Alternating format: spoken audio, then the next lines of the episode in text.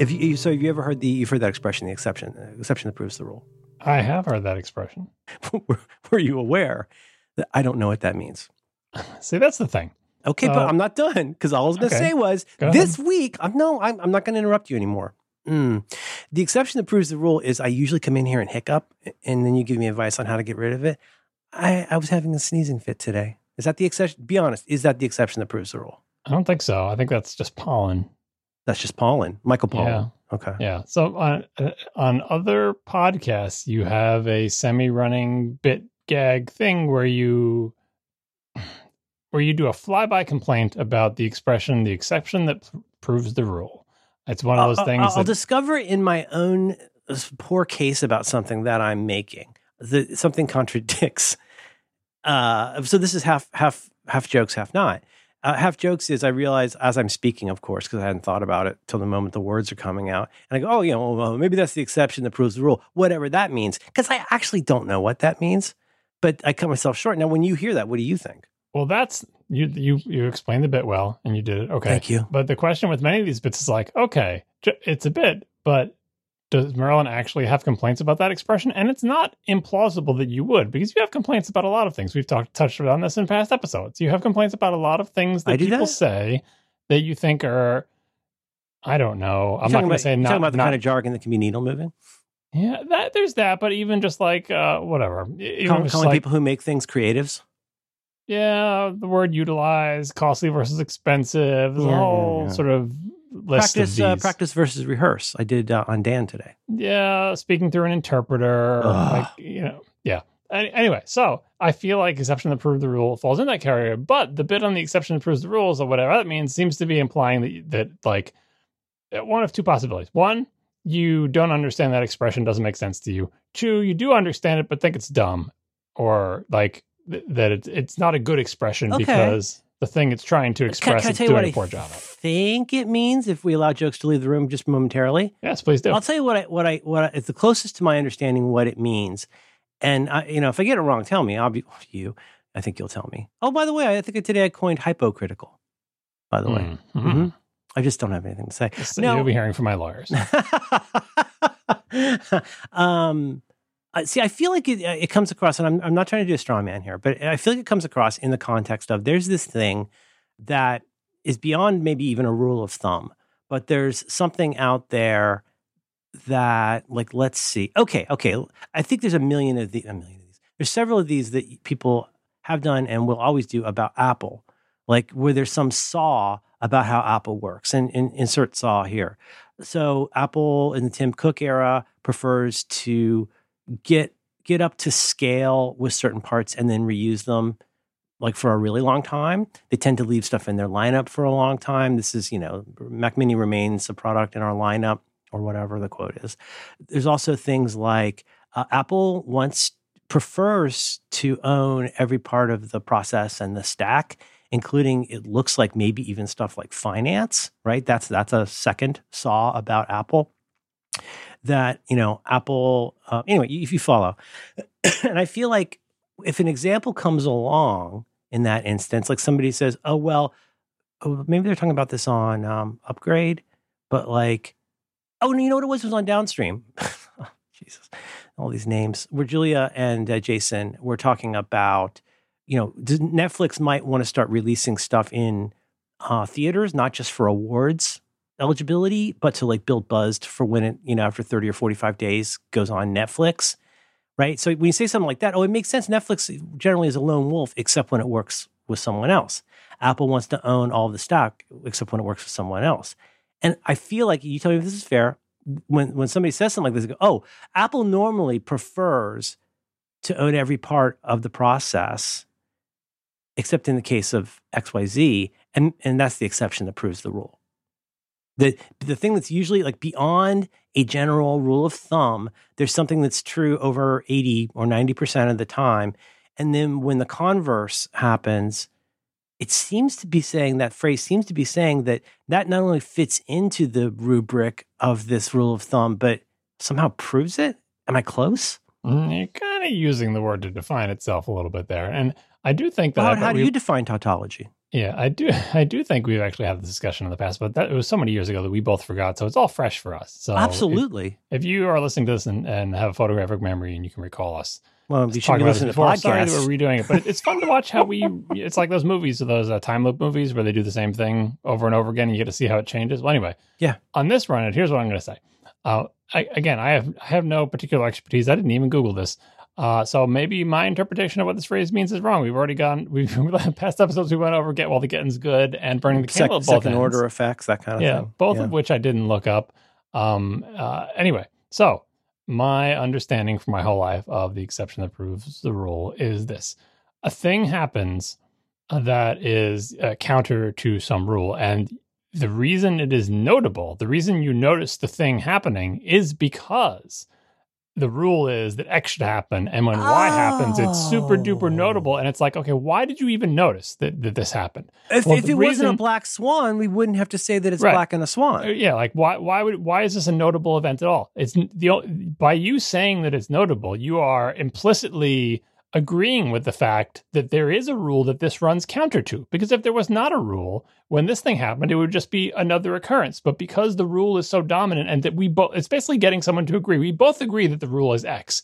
And if they don't agree it's well they'll say well you know, what about this? This is th- this is not uh, that rule, and you say, but the only reason you notice that, the only reason it stands out at all in your mind, is because you agree that the rule is X, and that's why Mhm. that when there is an exception for it, the exception proves the rule because you noted it only because you also agree that the rule is X, and that's why you noted the exception, right? So the Mhm. exception that proves the rule is sort of a way to get someone to agree that there is a rule, even though there is an exception. You know that anyway. That's that's my Wow, understanding. that's it's like yeah, it's got an element of like a Gödel incompleteness to it, sort Yeah, of. or, or all sorts of stuff like the you know this is water stuff or the things that you don't notice or whatever. Right. That makes sense. finding something notable implicitly uh, notes your sort of uh, indicates your agreement that uh, that it is notable because it varies from the thing that we all just accept and assume. I think I have a version of that that you have heard me use many times in discussing acquaintances of mine, where I'm like, that person is either goofy and doesn't know it, or they're goofy and they do know it, and I don't know which would be better. Where it's like when this person acts a certain way, you know, I'm, I'm not saying it's the same thing, but it's sort of that whole like my, uh, as they say on political Twitter, my priors on this person is that they are very mercurial, and I'm not really quite sure if they know how. Are they trying to come off the way they're coming off? Are they trying to be inscrutable? And if they're not trying to be inscrutable, is that better that they're accident- accidentally inscrutable? kind of, right? That sounds a little bit more like the cynic's dilemma, which I don't even know if it's a phrase, but it's always what I have in my phrase of like, are, are they, is someone intentionally doing something like that, or is it just the way they are? And which one of those two things is worse? Because they both seem pretty bad. Because you know, you know who needs an advocate is the devil. Uh, the, the black swan one is a good idea. It's like, why is that? You know, oh, look at that swan. Look at that. And it's like, why are you pointing out that one swan? Well, because the rule is that swans are white and this one is not white. And so that's why everyone says, oh, look at that swan. How do you um do you ever use the phrase corner case? Sure. How how do you so you've got so I, I think the more the more the less extreme version of that is an edge case, right? So you've got your cases of like stuff that you come to expect, and God, I've got to find this, John. I, know what you're talking about. There was Well, somebody who tweeted, someone who tweeted a, a costly versus expensive uh, type of explanation about edge case versus corner case, and I'm Oh. not sure I buy it entirely. Here's my recollection of what they said. They said edge case is uh, when something hits an extreme, like if something goes from zero to one. Uh, what happens in your system when it's one? What happens in your system when it's zero? Those are edge cases, right? Mhm. Uh, corner case is when you have multiple parameters. Maybe you have parameter A goes from zero to one, and parameter B goes from one to 100. And you have multiple oh, parameters. your combination lock is zero zero extremes. zero zero randomly. Or, no, but just like multiple parameters that are each at their extremes. They might be at different extremes, but they are each at extremes. So a Oh, corner boy. case is is less likely or more, you know, extreme than an edge case. And I think that differentiation is total BS and doesn't make any sense to me. I, I, I But- get but- what they're but saying. it's like it's it, it could add. I'm trying to avoid more analogies to talk about the analogy, but but like a, a, a, an edge an edge case is when something. I was about to say I was about to say extremely unique when some but Mhm. like okay I think I think I I think I I think I get that. I don't know if Uh, I agree with that. That just sounds like something someone okay. might have made up. mhm. Okay. Um, Uh, can I ask you one more thing? Because like I need a ruling on this. Tell me where I read this, or tell me if this is a thing. I was reading something. I want to say probably an Instapaper. Of course, I don't know if I'll ever be able to find it. God, it's so hard to find anything. Live streams. Um, say again. Live streams. I need live streams. Boy, have you seen that thing in Moom where you can do screenshots and it remembers where stuff is? I have not. Oh, Moom has this thing where it'll like remember like what windows are visible and oh it's really neat that it's like a live stream but for your windows hmm. mm-hmm. um like i read i feel like i read something in the last couple months probably and i want to say that it was in talking about the hacker in in the more like actual geek sense rather than in the cracker sense like but like but the idea of like but especially a hacker or even just like the the sort of testing including penetration testing but the kind of testing that you do the, part of the hacker ethos is to discover ways to use something differently than it was intended. And of course, that's deliberately vague because it means lots of things. But in particular, this, God, I probably talked to you about this already, but the spec said, you know, or the requirements said this thing had to work this certain way, operate under these conditions, do these things, blah, blah, blah, all the kinds of things you'd have in a, in a spec a design document. I don't know what you want to call it, but but and and the thing is, but if you do all of your testing, your QA, your QC, your QC based on like did it hew to that document, you're going to miss a lot because you haven't accounted for the different ways that people will use it in a way you didn't intend. So like a buffer overrun or that kind of thing is has seems to me like the kind of thing did the first time anybody detected screwing with the memory to mess with somebody's uh, security like it that was probably a result of somebody saying, "Well, hey, you're not supposed to use it that way." Is it what do you am I what am I what am I talking about here? Is it you've heard of this, right?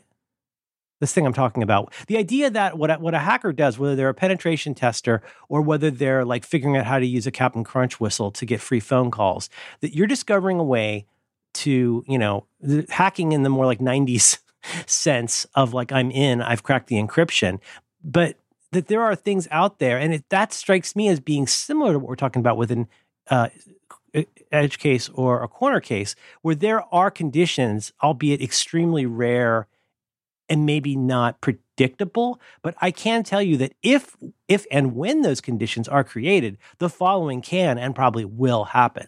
That that's considered like a big part of the hacker ethos. And people who don't like the idea of hacking, as you know, as in people just testing doorknobs, even like the that they think you're in there trying to do all this crazy stuff and really you're just saying hey look i'm just using your system the way you built it i didn't i didn't do anything i didn't i didn't do there's no like there's a zero day it's not you know it's not your zero day. I don't know. Do you know what i'm saying? Is this a thing? Hacker ethos hacker mentality? Have you heard this before? Yeah i think uh, here's uh, here's the way i would separate those things right? So imagine i don't know anything about guitar amps so this could be all made up but you'll you'll get it well enough to get it. Um you got a guitar amp right? Um edge case, uh, take one of the dials and turn it up to maximum, uh, right? Uh, mm-hmm. If the amp catches on fire when you turn one of the dials to its maximum value, uh, you know that that was an edge case, and the fact that it caught on fire is bad because it's not like you did anything wrong. The dials go from all the way to the left to all the way to the right, and if I take just one of those dials and put it either all the way to the left or all the way to the right, nothing bad should happen, right? Or it shouldn't sound bad or whatever. That if something bad happened when I took one dial and turned it all the way to the left or all the way to the right, that is an edge case. And some people could say with edge cases, well, no one's going to turn the dial all the way to the left or all the way to the right. So that's an edge case. So we do or don't care about it. And according to this definition that we both saw on the internet, corner case would be you take more than one dial and turn each one of the dials either all the way to the left or all the way to the right. So it's not just one dial that was cranked all the way to the left, or all the way to the right, but it's multiple dials. And again, if something bad happens, it makes terrible noise. It causes feedback. It catches on fire. think about like if you've got a if, you, if the gear on your um God, what is it, your your starter right? Like if you're if you're if the I, remember this happening on older cars where if you had an old I want to say the starter, but but like where like if you move like with my bus, I could move it just a little bit and it would bring up like a better gear to, to you know what I mean? Like there was no gear to grab on. Like it just happened in in, a, in an edge case. Well, it's not strictly true, but like in that instance, like there there is something that can happen X number of Y times. And the way it goes from edge edge uh, to corner is that there's a, high, a much more perhaps highly unlikely combination of those things. Just because it's extremely rare doesn't make it any less of a big deal if it happens. Well, I mean, that's the value judgment argument. And again, I don't probably buy his argument that this is a distinction between edge and corner, but I'm just providing these as an explanation because now I wanted to jump to the hacking thing that you were talking about. Yes, please. The hacker mindset with our, uh, you know, hypothetical guitar amp here is to realize that when you turn the dial like all the way to the right, whichever dial you're talking about, that it, you know, it stops when you've turned it as far as it can go. Right. The hacker mindset is realizing the only reason it stops is because the plastic knob hits a little plastic thing that's inside the knob assembly, and that's what makes it stop. And if you simply pull the knob off, the metal bar that pokes out can be turned even farther because the only right. thing saying this is maximum, this mm-hmm. is, you mm-hmm. know, a value of 10, the plastic knob is just making that happen. Whereas the actual amp as built has a thing that can actually turn farther. So you pull the plastic knob off and you take a pair of pliers and you turn the metal knob and now it goes to 11. And then the thing either gets louder, sounds bad, catches fire, whatever. Right. The hacker mindset is to realize, okay, this is how we're supposed to use it. Oh, I'm supposed to turn these dials and they go from here to here. Seems straightforward. But the hacker mindset is, yeah, but but how does this thing actually work? How is right. it actually built? Is the is you know is the limit determined by this piece of plastic, or does this potentiometer not go any farther? Or most, like most like, people would is... never even think to try that.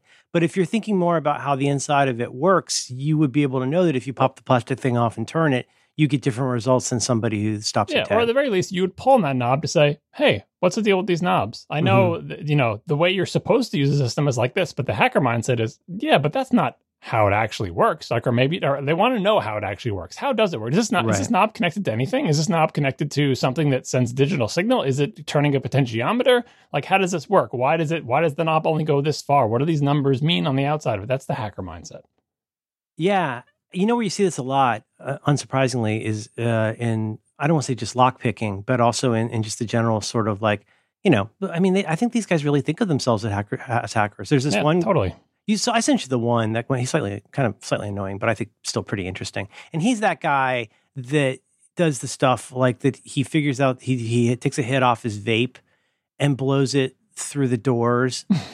and no, but then the motion detection mm-hmm. sees the smoke and opens the doors, mm-hmm. or like the you know the kinds of those doors, uh, emergency doors for getting out that you can like defeat with all these if you're good at it all these things. I mean it, that feels very similar to me in spirit which is like you know this does what you wanted it to do. It does you know it probably it probably meets you know gosh there's probably you know federal laws about how a door has to work and it might meet those but but you weren't you, you basically you taunted the genie in the sense of like you this works the way you expected it to but just because it works the way expected you expected it to doesn't work in the way you imagine that it will. Yeah and, and the, the hacker mindset is there you know to not be constrained by the expectations of the thing or other people like you know they, a, lot of, a lot of people just when presented with some kind of thing like they'll never question the idea that like oh to open this door i would have to you know to get into this vault i'm going to have to to deal with this lock. Yeah, i'd have to know the combination or and, i'd have unless to, you dug under the door. Or the sensor over there is not relevant to me because i'm on this side of the door so i should just ignore it and concentrate and try to pick this lock when really if you blow vape smoke through the crack in the door that will do it. And that's not what the, anyone ever intended but you can say well there is a crack in the door and the sensor does work like this and i can blow smoke and even though they never expected me to do this let me try it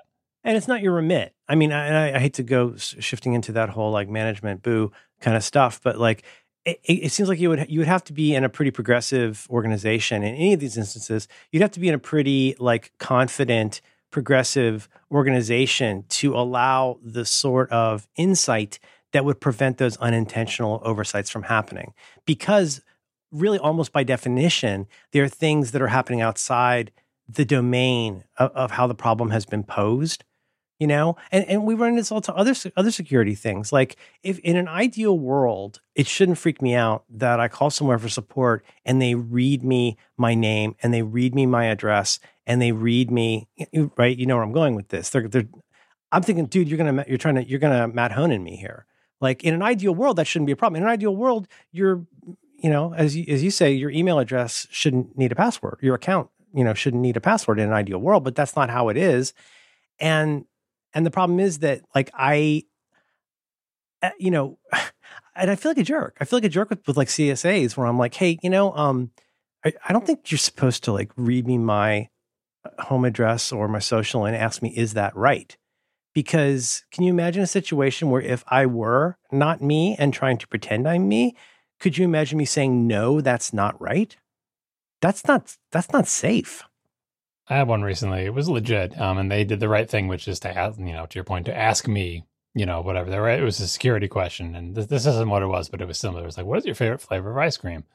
And I was like, "Oh no," like because it's one of those things where I don't, you know, I didn't have. A, I mean, ice cream would be a good example. I don't really have a favorite flavor of ice cream, but I know I entered this as a security exactly. question somewhere, and they're doing the right thing by asking me, and now I have to come up with when faced with an ice cream flavor question many, many years ago, because it's always some ancient account that I've had for like decades. And it's like, God, like in 1999, what did I enter as the, my favorite ice cream flavor? And you and you must be at war with yourself. Two parts of your mind. There's the one part of you that's like, well, if I take this as a question that a normal person would ask me, my answer would be, well, I don't really have a favorite flavor of ice cream. Exactly, but that's but- but, that's not one of the responses. yeah, you have to type something free You have text to say a- to into a chocolate or rocky road. Yeah, yeah, yeah. Yeah, I mean, I, I was just thinking, and I wonder what these people must be thinking because they're being good. They're not like it's not like they're giving me hints. They're just over there, dead, stony silence, waiting for me to confirm. You know, hmm the the you know the eighty things they need to confirm about me.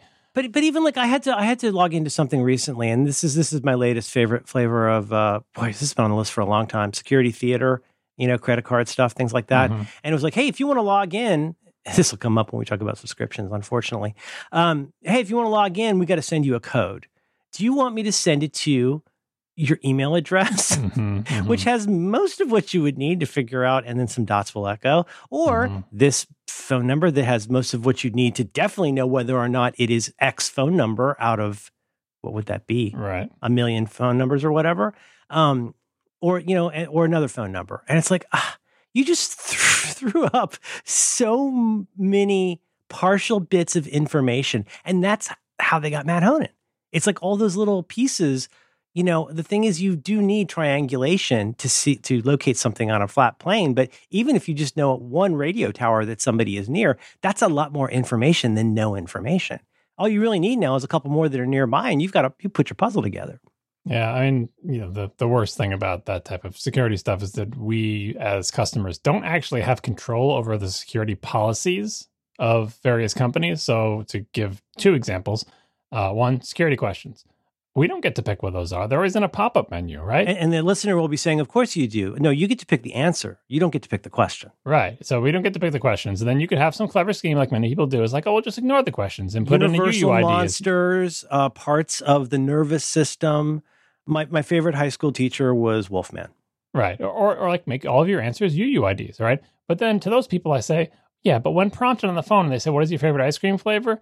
Are you going to be able to dig out in your record somewhere from the 90s the Right. UUID that you entered for the thing? And it's just like, oh, Did God, you so- ever? It feels like you're talking to Carnac. Did you ever live at this address and have a dog? right. And, and, it- so- and so the thing we don't get control is like, ideally, we say, don't use security questions. They're incredibly insecure. They ask things that you, they could Google about you. I would prefer not to have security questions, but you don't get to make that choice, right? And the other one is SMS. Uh, it's easy to clone Sims. You can't. It's so hard to easy-ish to turn. clone It's Sims. so hard to turn that completely off. Right. I'm, I've, I'm just short of the special option. They offer, Google offered me the special option, but it was a little too much. Mhm. But like I've got the 2FA and all that stuff. I'm like anybody else. But like it's so nuts to me that there still is even a like why can't I just say, I mean, like whether that's GitHub or Google or whatever, like never allow codes to be sent by SMS. Yeah, or like like not have to give them your cell phone number ever, right? Because that if Yes. they don't even have your cell phone number, they can't use it for two FA, and then you can't get your SIM. if I don't give it to you, it's not yours to lose. yeah. So and and again, we don't have control over that. So in the places where I can control it, I delete my cell phone number. I don't ever give it to them. I say,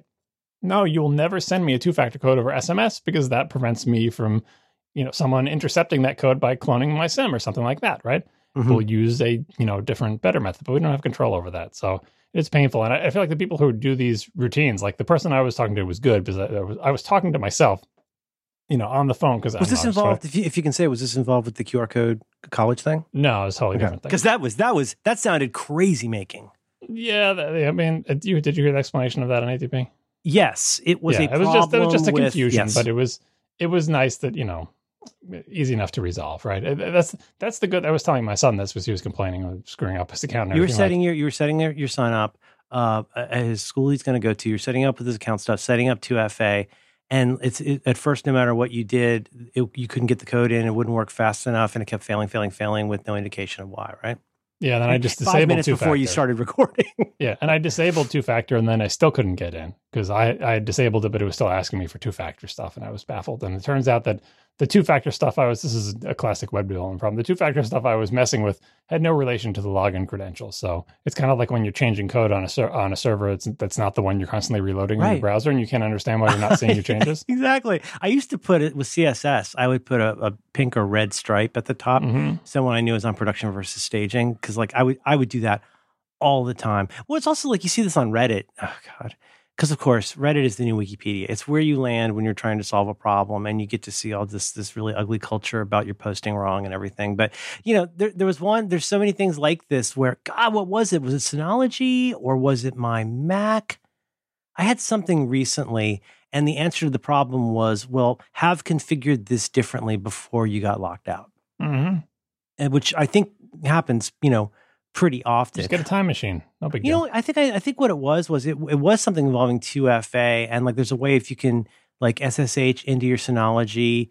I had I, I mentioned this to Dan today. I had a crazy thing today where I cleaned my keyboard on my laptop and used one of those apps that you know helps you clean your Mm. keyboard by turning Right. everything off. The only the idea is is just very quick, but uh, I think you'd appreciate this. The only as far as I can understand the way it works, it throws up a curtain if you like, a big black background. It says when you're done cleaning your keyboard, hit Command Q translated differently. I think it's using secure or it's trying to use secure entry and saying, I will not register any key command that's not Command Q, which on the face of it is cool, except it wasn't. Now understand, this is a day after updating my OS. So that could, and this is like a four year old app. I could certainly see on a Silicon Mac, I could see Silicon Mac, I could see a lot of that stuff changing over time. I couldn't quit the app. When I restarted, it relaunched. It was, you know what I'm saying? Mm-hmm. Like all, Yeah, yeah. all the craziest stuff. And so, long story short, I eventually got to where I did it in recovery mode and went into safe boot, deleted the app so that it would stop launching. But, you know, that that kind of thing, like, and, and I got a pop up at one point that was about secure input, but like, I don't know. This, this, the whole this whole world can be so overwhelming, and if somebody like you, who's like pretty pretty smart with this stuff, is having that much trouble with the QR code, before and oh, it was like in your case, it's frustrating, and you're late for ATP. In my case, especially Merlin 1.0, I will just keep throwing stuff at the wall and trying things, hoping that it jars something loose and fixes it. But talk about an XY problem. If I'm throwing spaghetti at the wall, and that's not even the wall that I need to be throwing spaghetti at, you could you could screw yourself up so bad. Delete this plist. Do this thing. Move over here. Log out. Delete this. All that stuff. You know what I mean? That kind of. I, I don't think you do that, but boy, do I have ever. I do that sometimes. I get panicky, and then it's so frustrating to find out no, you're John Siracusa, and that thing's not hooked up to what you thought it was. It's so crazy making. Yeah, the uh, long experience being a developer, te- hopefully, and I'm not saying this is always true because I've met a lot of developers who don't have the skill, but teaches you debugging skills, which is how not to dig yourself in further, how to stop for a second and think, okay, this two factor thing I'm doing, like if I hadn't run out of time, because again, I was doing this 10 minutes before I had to podcast, which was stupid of me, but if I hadn't run out of time, I would have eventually figured it out. I got to hear it on the uh, the you know the the quickie feed, so I got to hear the whole run up to it, and it sounded so frustrating. It sounded yeah, I mean, it's frustrating because there was a time limit. I felt like I was almost just quite there. And of course, because it's not my thing, it's my son's thing. But what, what I explained to him, he tried to use it to make it a teachable moment, is uh, what's the difference between this, what we're going through here, and why, you know, I was saying, like, here's why this is not a big deal. This is not that big of a deal because your college that you're going to knows who you are. They have your name. You've you've accepted. They, they accepted you. You you uh, you said you were going to go there. You've enrolled. They know everything about you. Like they know where you live. They know what your name is. They know what your social security number is. You know, give them money. Like they know who you are. So worst case scenario, you screw something up in your college. All you have to do is show up at some college building and show them your state issued ID or whatever, your passport or whatever. They could call you at your home number. You have a way to say, okay, right, right. here's who I am. I lock myself out of my account. Here's how I can prove that I'm me. And you and they know that that account is for you because they made that account for you, for you, the specific student that is attending that university. So that is right. You're never going to get into a problem where you're just like, oh, I'm totally locked out and now I can't graduate college. That will never happen, right? it's, you know, yeah. they know who you are. Versus, and I compared it to him, your Gmail account or whatever, Oh, Wh- God, like don't whatever even email say you it. use, Don't even say it. right? It terrifies me so freaking much. if uh, you know at any moment that can either be taken from you by Google or hackers, or you could lose it. W- Word you- on the you street know- is you can count on basically almost exactly zero help from Gmail getting your account back, right. Google. And, you know, whether a hacker gets it or you legitimately forget your password and lose all your two factor stuff, or Google takes it away because for some reason they won't tell you because it's a secret. Um, and that was the linchpin to all your stuff. And you can't call up Google and say, no, no, it's me. Look, here's my ID. They'd be like, who are you? We have no idea who, what human person is associated with what email Sir, account. we have a lot of email accounts here. Like th- there is no process by which you Right. authenticate using like your state ID uh, in Google. You just if sign your up for son were panicky, like you say, he could run into the registrar's office and throw everything, all spaghetti at all walls, and say, "Ask me anything." You know, um, but no, you're. I, I, I see. But like, is there a third version of that that says, "Well, then what happens?" What I mean, but like, if if they again, now I guess we're back to edge cases. If they've come up with what they consider to be really good criteria for this, see also Matt Honan, that means that in some ways you may be better off than somebody who's a stranger pretending to be you, but their situation may not be as difficult as it first seems if you're thinking linearly um, about how that works. Yeah, I was really just trying to get the fear into him of like, look, don't mess with, you know, two factor backup codes, stuff like that. And the reason why it's a good idea to, you know, print out your backup codes and put them in a safety deposit box, or in his case, give them to your parents who are adults and responsible or whatever Mhm. as your ultimate failsafe, because there is no other failsafe. Whereas your college stuff, don't worry about it. Like that, you'll always be able to resolve that just because of who you are. He'll be lucky if college still exists by the time he's done. Yeah. They'll just they'll just keep cashing the checks either way, you know.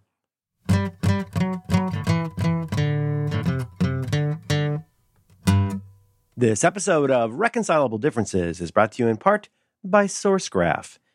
You can learn more about SourceGraph right now by visiting about.sourcegraph.com. So you've hired yourself a brilliant developer. Well, that's great. Congratulations, but now you have got to get them onboarded. If your company is growing, onboarding new developers will be a common occurrence, but it's a big undertaking each time. One of the biggest challenges for new hires is to get up to speed with the project that their new team is working on. And that can be tricky if the code bases that your developers are working in are already large. Well, thankfully, SourceGraph makes it easy to move fast even in those big code bases. Developers know that knowledge is most useful when it is findable. Show me the lie. It's totally true. Centralization is helpful, but given the fact that most companies store knowledge in at least two different locations, how do you make knowledge accessible to those who need it? As a, a code intelligence platform, SourceGraph gives developers what they need to drive their own learning over time and in different situations. Teams without SourceGraph need to rely on asking colleagues or reviewing out of date documentation, which is cumbersome and time consuming. But with SourceGraph, every developer can search across millions of repositories to find specific code, saving time for themselves and for everyone else.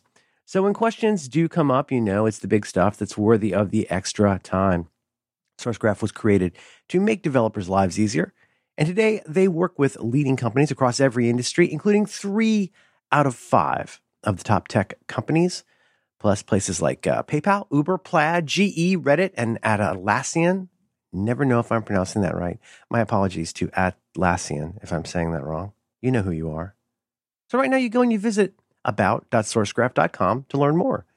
About.sourcegraph.com to find out why some of the biggest tech companies in the world use SourceGraph and to see what it can do for yours. You can also just click the link over in our handy show notes, and that'll let them know that uh, you heard about us from us. You know, SourceGraph.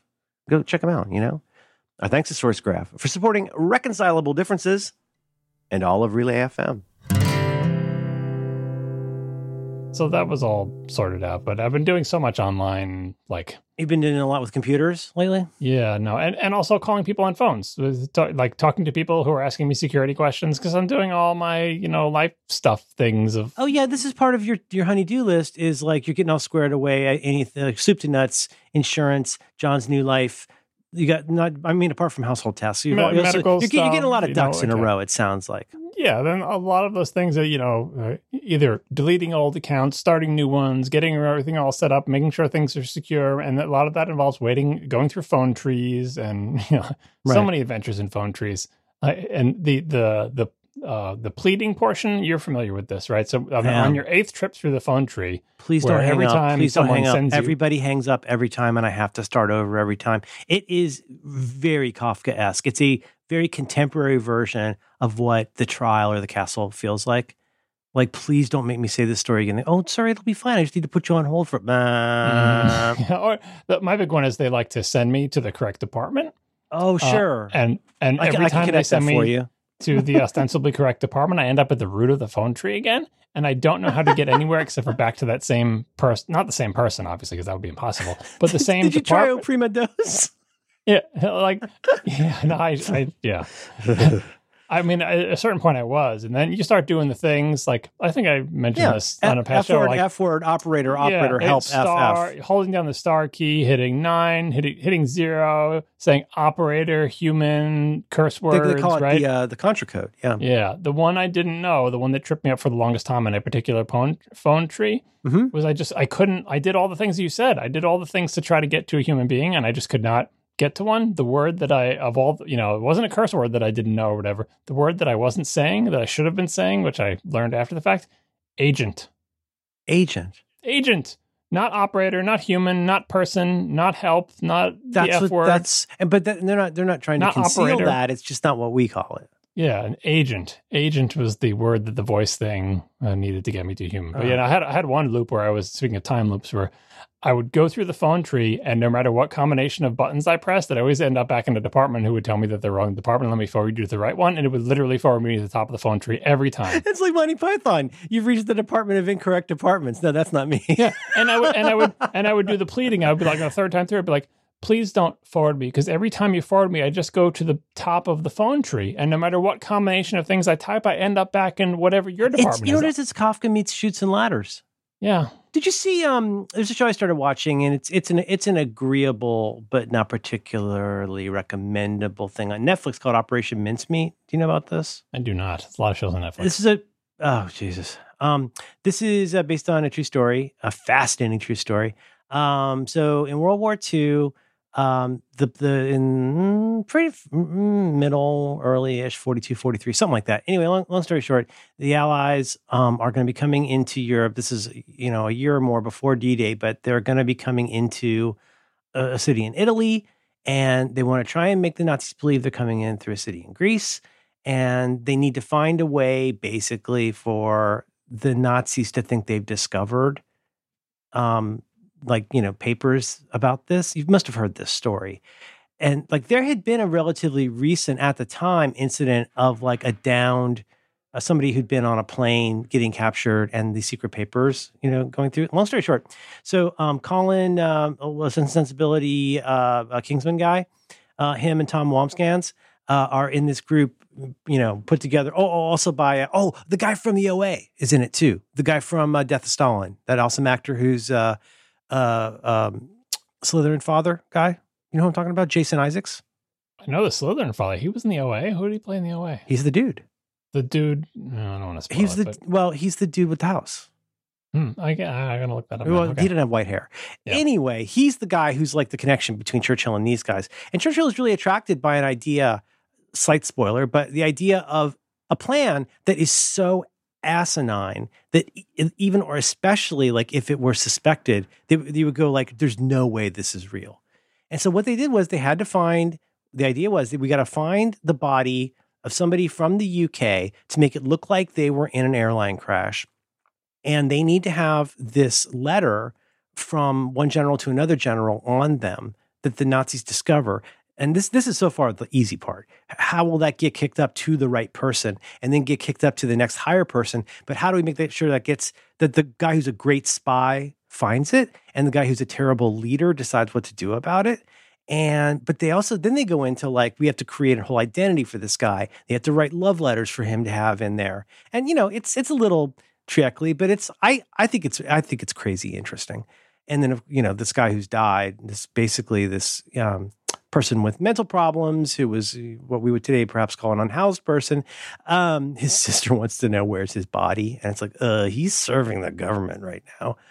Um, and apparently this is based on a on a true thing. And but there's this there's this great I think this great sequence where they're all sitting around a big table talking about this. Oh, including with Ian Fleming back before he was the James Bond guy. He was in MI5.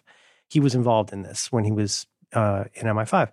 And and the, the Jason Isaacs guys like this is this is you know ridiculous. Nobody eh, anybody who discovers this, this is going to be such a cockamamie scheme.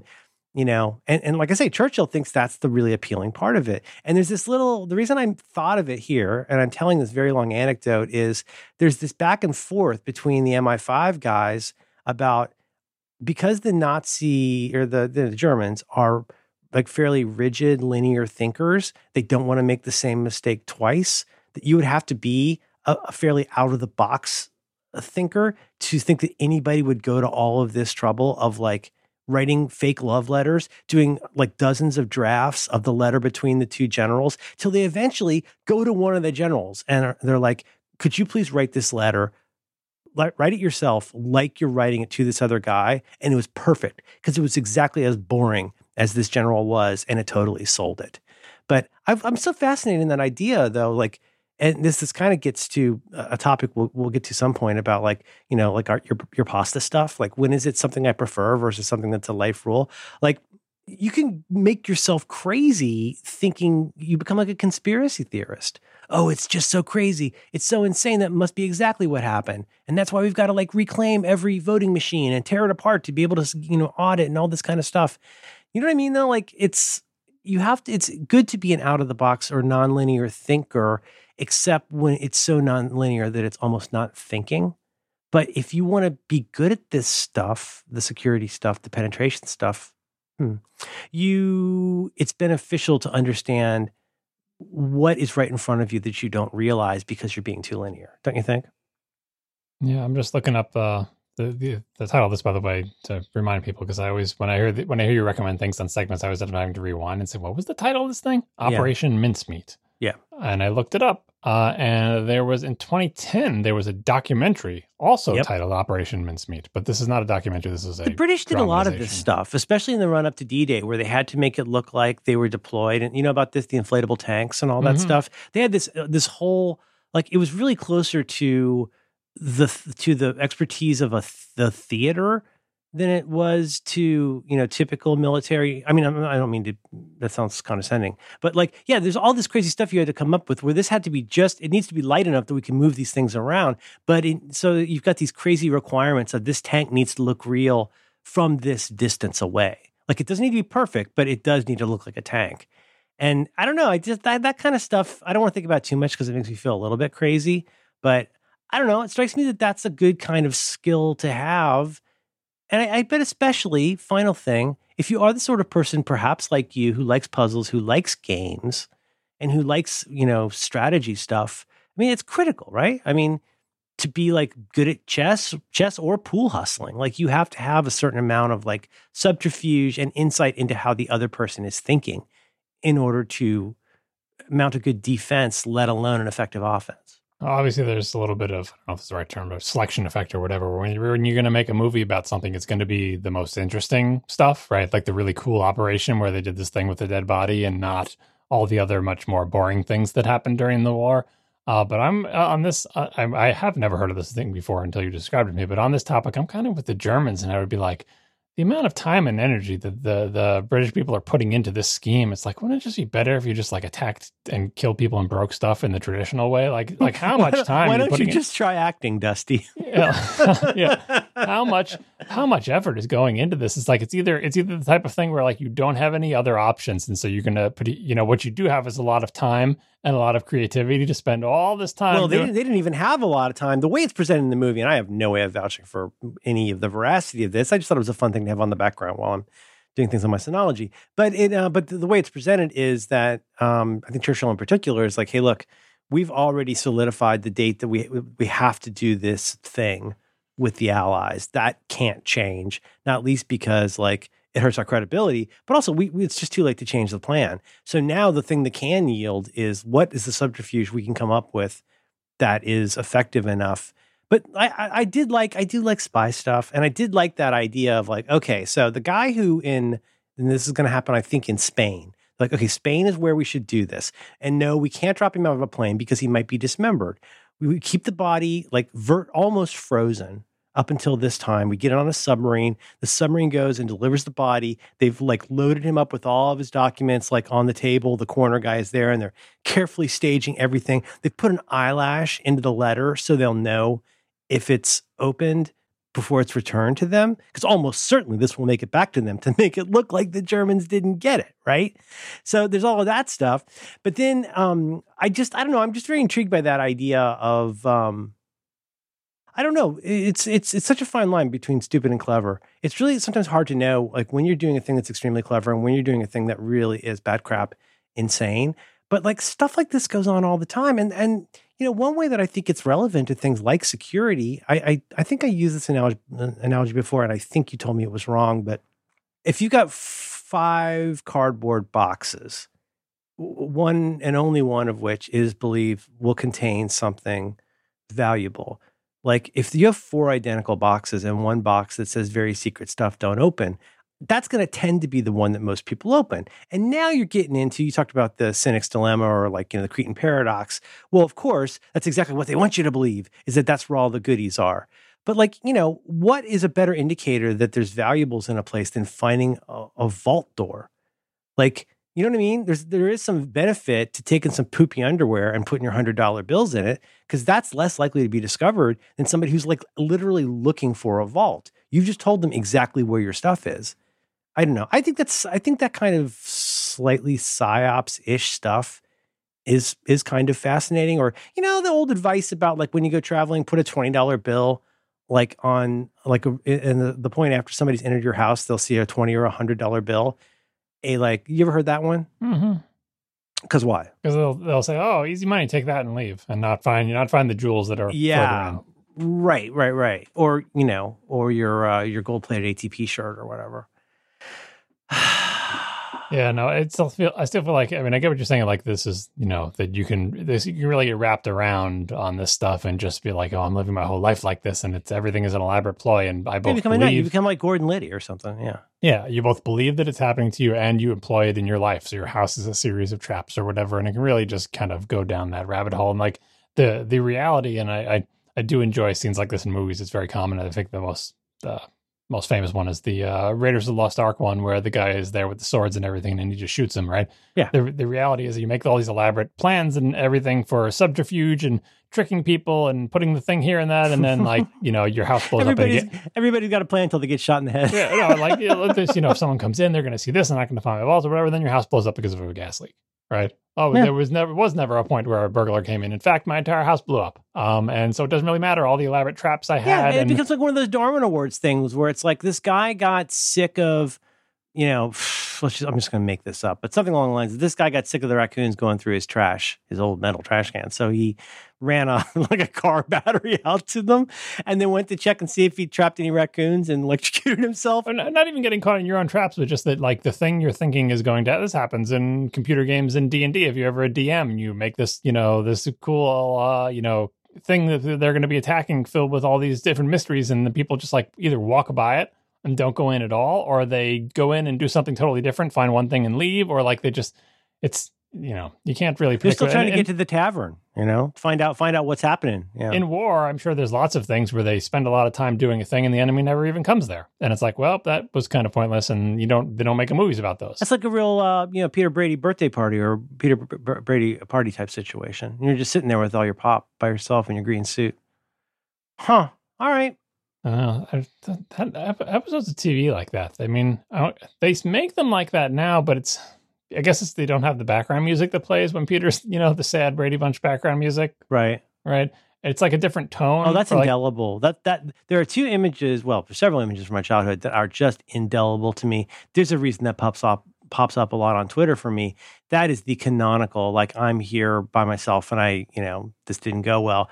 But the other one, do you remember one of the very earliest? This might have been when Fonzie was still before he had the leather jacket. It might have been the first season of Happy Days. Might have been 1974, but where it's before before he lived with the Cunninghams. But it's just I watched this a few years ago, putting together toys for my kid for Christmas. And it's this Happy Days episode. There's a scene of him. He's living in his garage in the garage where he works, and he, he eats up a can of soup on a hot plate while Christmas music is playing, and it's made me so sad when I was a kid. Fonzie's eating soup by himself. Hey. Stay in school, kids. Whoa. This episode of Reconcilable Differences is brought to you in part by Squarespace. You can learn more about Squarespace right now by visiting squarespace.com slash diffs. Squarespace is the all-in-one platform for building your brand and for growing your business online. You can stand out with a beautiful website. You can engage with your audience and you can sell anything products, services, even the content you create, or as I like to put it, your stuff. You can do it all. Squarespace has got you covered. So much stuff that you can do. Now, this whole product thing, like personally, I, I've never wanted to be a store, but I, I use a lot of stores and, and I have a lot of aloha and respect for stores. And it still blows my mind that Squarespace will let you just sell stuff on their on your website and it doesn't cost you extra. Uh, you know, that used to be a whole whole different big part of your business, having a store, and they'll do that for you. Whether it's physical or digital products, Squarespace has the tools that you need to start selling online. Go out go out and get it. You know? Oh, now what if you're like me and you're a dingling and you don't know stuff about your business? Well, you're probably not a dingling. I mean, you know enough to not do podcasts for a living. But but Squarespace is going to help you use insights to grow your business, to transitively grow your business. So if you've ever wondered where your site visits and your sales are coming from, and which channels are most effective? Well, you can analyze all of that right inside of Squarespace. Once you've got that data, you can improve your website and build a marketing strategy based on your top keywords or most popular products and content. You know, they didn't tell me to say this, but it strikes me that once you're on board with these uh, these jackals over at Squarespace, it seems to me that you're going to basically have the equivalent of a team on your side. It's just that that team uh, is called a Squarespace. It's they can have that for free. What about blogging? Is that even still a thing? I sure hope so. Well, should be because Squarespace has powerful blogging tools. To let you share your stories, your photos, your videos, and your updates. Get the updates out there. Put them on Squarespace. You'll be able to categorize, share, and schedule your posts to make your content work for you. Make the content work for you, or as I call it, you know, your stuff. Uh, I love Squarespace. You know, I, we kid a lot. We have fun here. Well, I, I have fun here. I don't think John has fun doing anything, but you know, it's his problem, not mine.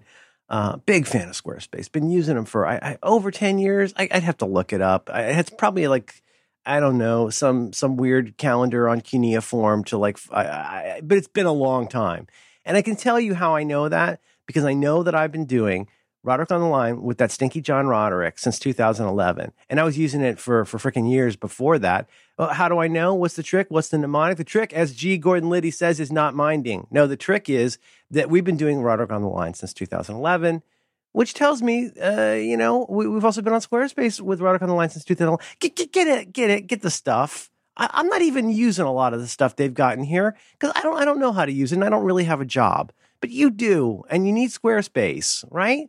Don't don't blow your precious time on this planet going out there and, and trying to make a website if you've got better stuff to do. Because that's what Squarespace does for you. They know you've got better stuff to do. Again, they can just have that. I'm just so angry at this point. I'm a little winded if I'm being honest. But do me a favor. Go please now head out. You go to squarespace.com slash diffs. That's D-I-F-F-S. You're going to get a free trial with no credit card required. When you're ready to launch, use our extremely special offer code DIFFS. That's D-I-F-F-S that's going to save you 10% off your first purchase of a website or a domain. Once again, squarespace.com slash diffs. And when you decide to sign up, use that offer code diffs, like I said in the previous sentence, because that's going to get you 10% off your first purchase. And it shows your support for John Craig Siracusa, who, as we know, is, is unemployed and unemployable. Um, he really, really needs the help, and Squarespace can help you. That's another one that they can just have. That's the last one, though, because frankly, I'm sick of it. I'm just angry at this point but with that said, our, our thanks to Squarespace for supporting reconcilable differences and all of Relay FM.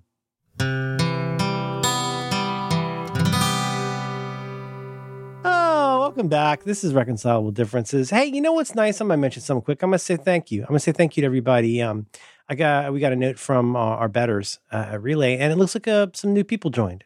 Um, possibly because John's unemployed now, possibly because of the um, accidental emotional podcast, but whatever reason it was, I just wanted to say thanks to people. And, and I know, I know, John. You know, John. What John's going to say, if I could say, is, yeah, you just signed up to see and get the code, so you can get your gold plated shirt at a discount.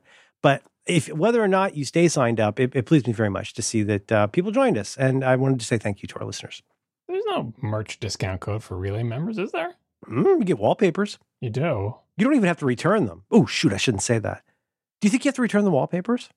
No, you keep them. They're it's there. It's the what is it? The uh oh, it's like no obligation. the tools are yours to keep. It's oh yeah, yeah, yeah. Or like yeah, yeah, like a Ginsu, and you get an extra Yeah. one, just pay a separate fee, kiss the pan. I think you're probably right. Anyway, don't steal our wallpapers, jackals. Uh oh boy, I I, I only kind of know what this is, but bring it. Are we okay on time? Holy jeez, is it really almost an hour? Well, we had a long pre-show. Oh, okay. It's a secret. Uh, do do you have a do you have a, an opening statement for this? No, I want to hear you. Want to hear your introduce. This is your topic. Okay, this is one that's been in the document for a long time, and uh, just the short version is um, properness, like doing things properly. Um, I forget, as usual, I forget why I put it in here with you for you. If you, Except prob- you probably put it in there after the pasta cooking episode, maybe, or like the, so. uh, the things I things I- well- Italians complain about that Americans think are okay. That thing, remember that? It's somebody, yeah, yeah, no, no. So I think this is way before that. Uh, oh, or I could be wrong. Doesn't matter. Doesn't matter. But the, here's the point. The reason I think this is okay. So what? First of all, what do I mean? Well, there's a way to do. There are certain kinds of things in life that like you can do any way you want. You know, do what as as as uh, Shock G says. You know, do what you like. You know, do the Humpty Hump. And then there's things in life that, at least in my learned Midwestern opinion, there's the proper way and every every other way. And there aren't that many things where there's only one way to do it, and that's the art. The art in life is that there's all kinds of stuff where it seems like it doesn't matter how you do it. Merlin, what are you talking about? What kinds of things? Any kind of thing. That could be changing a tire, it could be proposing marriage, it could be cooking pasta. But like I think part of the spoiler, the, the mystery of life is trying to figure out what the things are in life where it matters to do it properly and what the benefits and risks are, you know, in evaluating how you do stuff. But I think the reason I brought it up, well, I know the reason I think it's interesting for you is I get that. That's how I feel. And I'm not always perfect at it, but I believe in that. And especially with regard to a kid, where it's like, you know, learning learning the right way to do something. What is the SOP? Right? Here's a really simple example. Um, a proper way to leave a house is with a house key. Right? It doesn't matter. Here's the thing. I know this sounds nuts, kid, but it doesn't matter whether you there will be somebody home it, or not. It doesn't matter how long you're going to be gone or not. It is proper anytime you exit that door. I would say even to, to take the trash out, which they don't. Um, it's proper to have a key with you. Um, and I have reasons that I could explain for that. But I, I don't know. I bring it here because I do think it's interesting to think about where does it matter or not matter in life to do something properly? Are there things where it's canonically there's only one way to do it? And also, just to your point though, it seems to me that it matters to you. I keep coming back to that same old Bob Vila or more likely Norm phrase about measure twice, cut once. To think something through, to think about again, you know, benefits and risks and all that kind of stuff. But I don't know. I think it becomes a kind of a practice. It's shading maybe the tiniest bit into Zen and the art of motorcycle maintenance, but just as the, in the idea of quality. But the idea of like, I don't know. I, I would like to learn the proper way to conduct my e-bike so I don't die.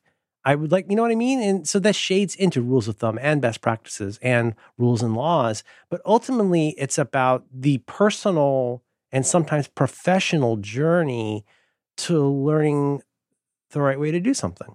And what that says about you that you care about that and try to do that is that can that actually be a sign of character? That i don't know stuff i can't shake like dumb really inconsequential stuff where i'm the only person left on the planet.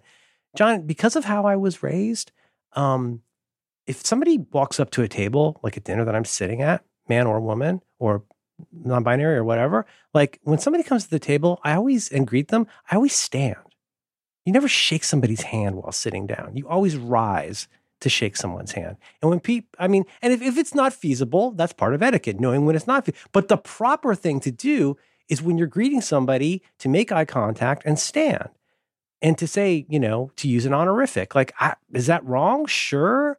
But I, I was taught, and I believe in my heart still, that's the proper way. It's like calling people doctor. Nobody hates being called doctor. Some people insist on it just the proper way to greet somebody in that instance is to be a little bit courtly about it. And if they say, "Oh, just call me Doug," you can choose whether you want to call them Doug or Douglas or Dr. Douglason, but you've you've done the proper thing when you meet them. And I do feel like that has something to do with character. And I do think it's fascinating the things about which we're things where we differ one to another. about whether properness matters at all in this in this crazy upside down world. And, and again, and just to be clear here, I'm not talking about like just what white people want. I'm I'm talking about like the way that you, for example, like I say, the way you change a tire, the way that you like replace that you install a Lutron Caséta. Boy, you better do that the proper way, or you're going to be entering a world of pain. John, properness. You shaded this a little bit into uh, politeness, which is another thing that I think we've touched on before. How to talk to people, re- yeah. I want to rewind a little bit on the. Uh, I'm going to say that I refuse to believe uh, that uh, measure twice, cut once was a phrase that originated anywhere with this old house. That's probably, all I'm saying is if it came from this old house, it was probably Norman, not Bob. I'm he sure takes credit. it was. he I'm takes sure credit it's been for said on this old house hundreds of times, but that phrase has got to predate this old house by several hundred years. Probably, but they made it- they ancient made it Egyptian famous. tablets have that written on it somewhere. Uh, and you know, and certainly the people in this old house didn't say the word measure the way you do. They, they would use cubits. know, they wouldn't say measure. No, They say wash it. at all. Yeah, I understand. Anyway, Mhm. um, yeah, all right. So for the for the properness, for like, so multiple angles on this. One of the things with like, you know, I was taught you when someone uh, comes to the table, you stand up, blah blah blah, that stuff like that. That type of you hear that a lot, especially from older people. Of like, here's the way things. Here's they will say, here's how I was taught, but the implication is I was taught, and I wasn't taught this yesterday. I was taught this multiple decades ago when I was young. I'm it, not it young implies anymore. that this been- is this is the old ways and also like the traditional ways, but it, also the implication clearly is like, and if you don't do it that way, you're not doing it right. and that you know and that uh that if people don't do it they would benefit from doing it because here's the good thing the things that are good about it because when we did it everything anyway Yeah. um and what i always think about for stuff like that is i don't remember the origin of this maybe you do as i probably heard you say it on one of your podcasts but like it was one of the famous uh etiquette people i don't remember miss manners like there's a million famous etiquette people fam- by famous i mean people who were in newspaper and magazine columns when i was a kid I Mhm. don't know who these people are, whether they're pseudonyms or whatever. But one of them, their their description, maybe it was Emily Post. I don't even know. Their description of the point of etiquette, the point of politeness, the point of having these rules, the you know what, Right. whatever the I- rule might is be. It, is whether- it there to make us look fancy, or does it put other people at ease? Yeah, there you go. Everybody you- knows you- the correct way, and the and what do they say in the army? You salute everything that moves. You either paint or salute anything. You know, anything anything that moves, salute. Anything that doesn't move, paint. Um, and uh, you're already making me see a liability in the way I put that. I did not mean to say that everybody must greet like that. I just meant that's the proper way for Well, like no, but uh, uh, what I'm saying is like the the way to the way to assess. manners. Manners are not there. I mean, contra what happens on the Gilded Age, which I really enjoy. Um, the, the the arrangement of all those forks and having them a certain way, and that these different glasses and how you use them. Well, yes, certainly that telegraphs something about status. Are you new money? Are you old money? But no, I th- I and I want to say it was either Amy Vanderbilt or um, or Emily Post. But yeah, the, the the point of etiquette is to have something like an SOP or an understanding of what we do. Like if you ever gonna like you see this in um that that movie, the the Queen, I want to say, where like before Tony Blair and his wife going to meet the Queen, it's like I know you've done this before, but just to clarify, you do this and you do that. You walk in, you never turn your back to the Queen, you take two steps back when you leave, and like yeah, well, okay, on the one hand, yeah, that is hegem- hegemony, and you know the instantiating or like continuing a practice of class. But if you were the person in that room, you don't want to be the one with your dick in your hand.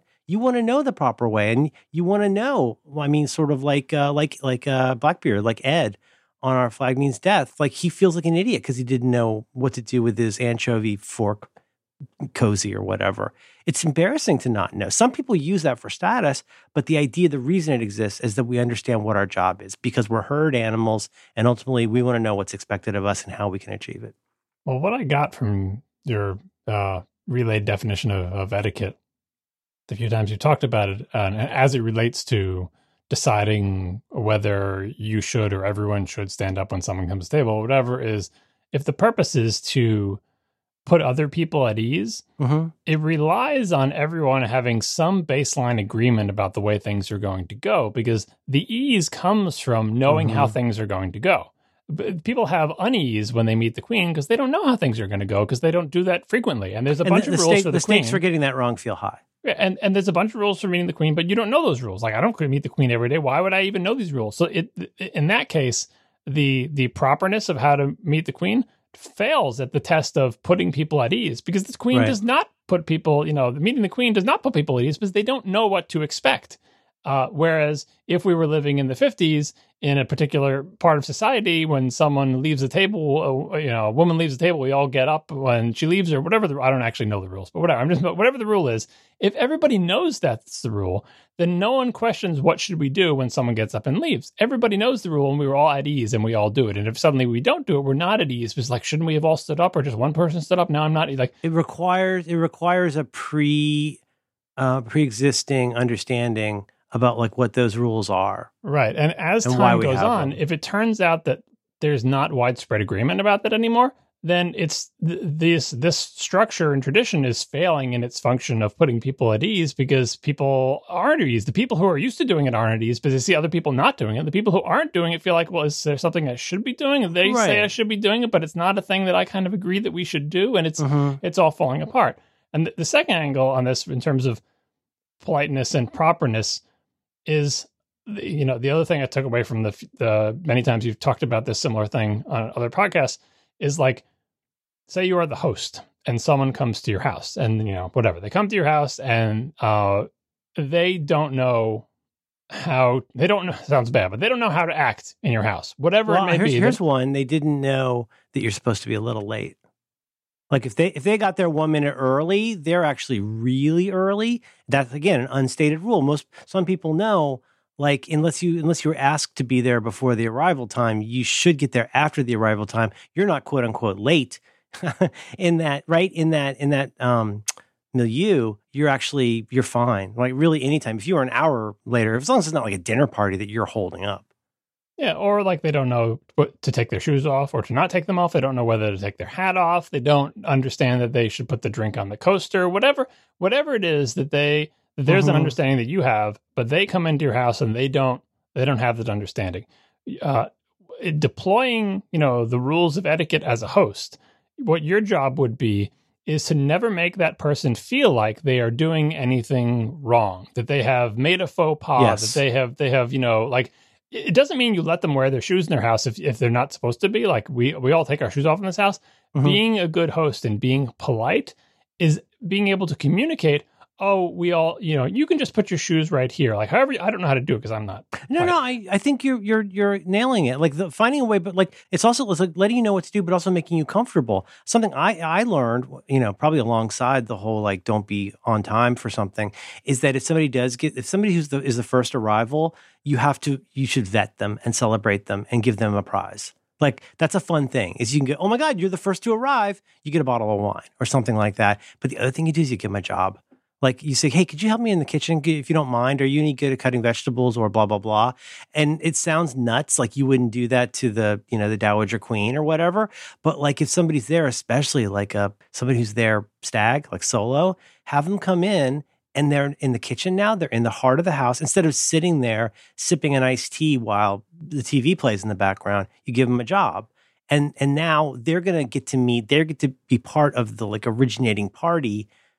Yes. Uh, okay. So putting people yeah, and, and at no point should they end the night and say, "Oh my god, I can't believe I showed up early. I feel so bad about that because absolutely, it's obvious. Absolutely, it's so yeah. obvious that they weren't ready for me, and they felt mortified that I was there, and I, I could feel like I was annoying Shoes them. Shoes all over the floor. Right. Yeah. And the skill of a good host who is deploying all the rules of etiquette is not to be like, I'm the enforcer of etiquette and you have come too early and I will shame you, is to make that person not even know that they act that they came too early and it was incredibly inconvenient for you, right? Or the same thing if they didn't take off their shoes or whatever, to just to make it seem like as far as they're concerned, it's like you know, I just I just went with the flow and everything was fine. Well, like a like a, uh, it's a potluck, and you brought you you brought a, a flank steak to what I guess I should have made clearer is if not vegan, like a mostly vegetarian leaning thing, like you really do feel like a turd in the punch bowl. Like if, and now the whole time you're there, you're going to feel very like sort of scrutinized, like you've already broken some serious rule. Yeah, and, it, and it's very difficult to do, which is why being being polite and being a good host is a difficult thing to do. But that is the mindset, the the, the sort of light side mindset of etiquette and properness is to deploy it for good. Now,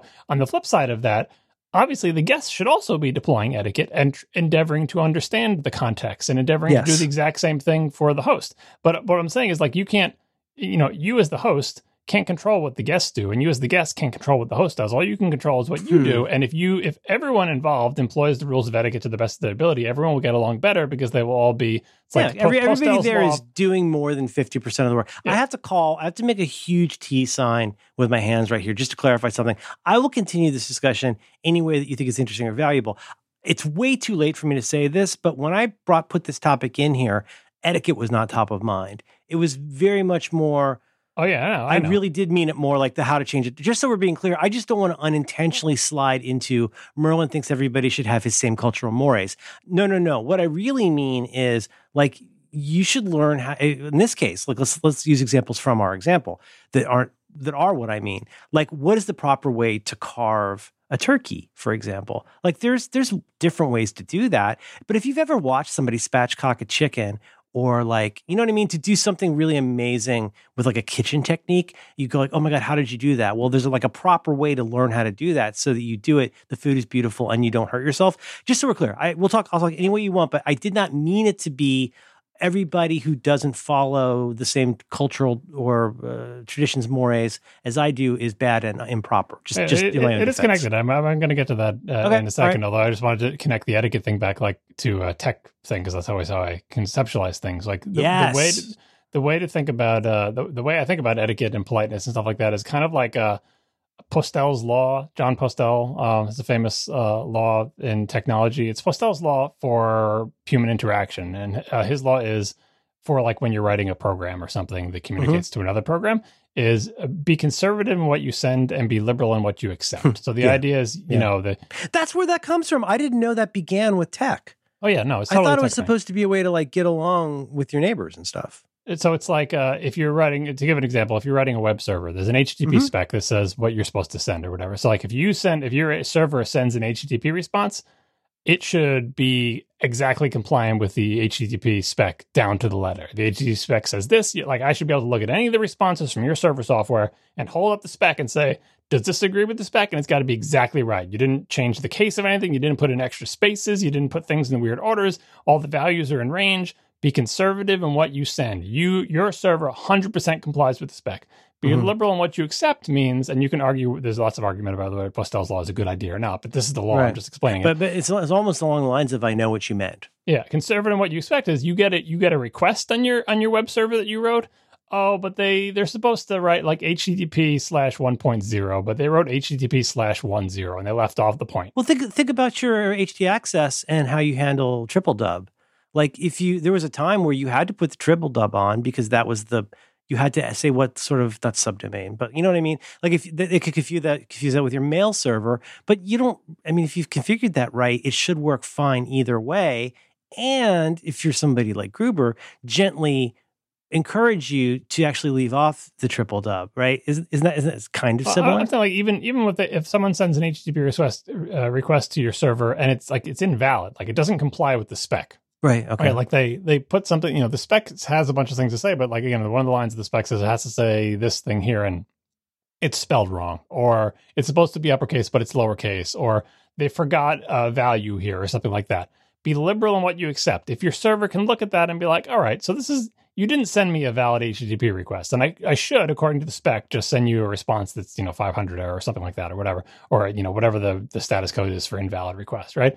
But instead, I, I can look at your request and I know what you were getting at, and it's not really ambiguous. If a human looked at it, there'd be no confusion about what you were trying to do. And your failure to comply with this minor corner of the spec here doesn't change the meaning of what you're trying to do. So I will be liberal in what I accept. So my server will send to the letter compliant responses, but when it gets requests, it'll be it's okay if you send a request that's a little bit broken as long as I can figure out what you were getting at and there's no ambiguity. That's Postel's law. Postel's And law. It okay. may not be a good idea for computer programs, depending on the context. You can have this debate or whatever, but in society, it's the idea that both the hosts and the guests are willing to uh, go with whatever the other people are doing and try to put them at ease, even if they fail to comply with the supposedly agreed upon spec of societal interactions. And so, if everybody does that, Mhm. everybody at the party has a good time and nobody feels like they did anything terrible, right? That's Mhm. the ideal outcome. Very difficult to do, obviously, because if someone is really non compliant with the expectations of society, it can really ruin everything for everybody. And there's no amount of politeness that's going to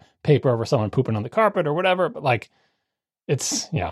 Anyway, so the, to tie this into the properness, and I was thinking about this, like my this you may or may not agree with this or be surprised by, but my my interest in properness of doing things mostly uh, focuses on the possibility that something that you've been doing can be done in a way that will make your life better. Um, and it's not so much, uh, and I, you could call that properness, but like very often it's things that people do all the time. Um, a good, uh, the best example I can think of is tying your shoe, right? Mm-hmm. And you can get into this big debate. What is the proper way to tie your shoe? Right. That sounds like a perfect we, thing. We will put a link uh, to Ian's shoelace site, one of the all-time great old school sites. There are a lot of things you can do with shoelaces. But like when you're teaching a kid, you have to find that right mix between like bunny rabbits and trees and also like like understanding that you can make your like I do this on my bike when I'm going on my bike. I make sure my laces are tied tightly even if the shoe is not on tightly like little tricks like that. But there's, you know what I mean? Is that kind of what you're mm-hmm. talking about? Like learn the learn the right way to do this and how to do a double knot and whatnot you can imagine somebody who is super into shoe tying to be like, there is a proper way to tie your shoes. And if you're not doing it the proper way, you should learn the proper way because the proper way is better and have really strong opinions about it. As you mentioned, that shoelace site, if you have the URL, please add it because I, I know the site yeah. you're talking about, but I have no way. I think it's just Ian's it. shoelace site, right. something like that. Uh, there, there is, so, there is a lot of variation and everything like that, but like, people can look at that and their eyes glaze over like whatever it's just shoe tying i don't need to look at this website i'm not actually interested i think this is dumb and anybody mm-hmm. who tries to tell me oh, you should tie your shoes like X or like Y or like Z. I'm I don't care. Like I learned to tie my shoe when I was little, and I don't care about that at all. Right. And I use this as an example because I feel like it's a place where, you know, did society fail me? Did I fail myself? Did my parents fail me? oh no, John, what happened? Yeah. Um, I didn't learn what I would consider a proper way to tie my shoes until I was into adulthood. I was making a very subtle error that had an impact on my life that I didn't know about and that no one told me about. And I feel like this is an example. This is the type of thing where I care about properness, both for myself and for other people. And the error I was making, I, I the way I tie my shoes is the, the basic way. You do, you know, one so crossover. You do, you do one you make, overhand, right? So you start with one overhand and then. And then you make a loop and then you wrap the other thing around the loop and you pull the thing through, right? Right. Right. So here's where I was making the error. And I've, I've tying my shoes like that since before I can remember. It's like I have no problem doing that. This is a safe space, John. We know you're competent at lots of things and mm-hmm. inventive follow up. You're good. Yeah. So the the error I was making is like so when you do that that regular shoe tying thing, the first thing you do, you take the two you know strings and you make the little whatever the, the first little knot thing, right? You have a choice when you make that. You can put the the shoelace that's in your right hand on top of the one that's in your left hand when you make that crossover? Oh, like is it like is it in opposition? Are you basically making an elaborate square knot, right? You don't want to do a square knot would be an o- over this way, under that way, so you get that the pleasing like locking thing. But in your case, you accidentally made it too loose because you did the same over on both. Yeah, I mean, basically, like I said, for the first move, you do have that choice. It doesn't matter which one you choose, but you end up you have to choose one of them to make the thing, right? Whichever one you chose the next move you make, the thing with the loops, yeah. you have to do that based on which direction you chose in the first move. And you do the opposite of it. Right. And the way I always did it for whatever reason is I, I, I think I would put the right one under mm-hmm. for the mm-hmm. first move, and then I would make the loop with my right hand for the second move. And that is like, it is essentially doing a square knot the wrong way where you don't square. Yeah, there's a off. name for that knot. I forget what it is. Like an overhand yeah, knot. The name for that knot is your shoelaces are going to come untied more often. It's, right, and that's it, how. Yeah, it, yeah, yeah. That's why it had an effect on my life. My shoelaces would come undone way more often than I thought they should. You're, you're Miles because, Morales. Yeah. Because my habit, and I always did it exactly the same way, and it was exactly the wrong way. And I, I think, I, again, it's hard to do as like Emacs key binding. I can't do it unless I'm holding shoelaces, but I'm pretty sure for my whole life I was doing right right lace under for first move, loop in the right hand for second move. And that is, it, first of all, you'd end up with your bow being twisted, which I think Ian's site shows. If you do it the wrong way, you, instead of your bow being like two ears on an elephant, there'll mm-hmm. be like one loop going towards your toe and one loop going towards your heel, like it'll twist. And second thing is, especially with old laces, modern laces are amazing. But when we were kids, we had the stupid, you know, linguini laces. Oh, like I was going to say, the the introduction of anything but a round shape I mean, I, when you get better, like hiking boots and stuff, you get those oval laces, which Yeah, are you get the ones with a ridge on it, or they're made of like modern materials. When we But were like kids, these, but I'm wearing some Vans with laces right now, and they're essentially flat, but it's so much better than the, the shoelaces, the kiwi shoelaces you would pick up at Walgreens. That would just they would just go flying open. I mean, it was like about as useful as like the ties on like you know moccasins. yeah, and that's where doing uh, tying your shoelaces the proper way made a big difference. With crappy old shoelaces from the 70s that I had growing up, if you did it the wrong way, if you did if you didn't do the correct sequence of first move, second move, so that you make essentially a square knot, if you Yeah. didn't do that right, if you did it the other way, they would come undone.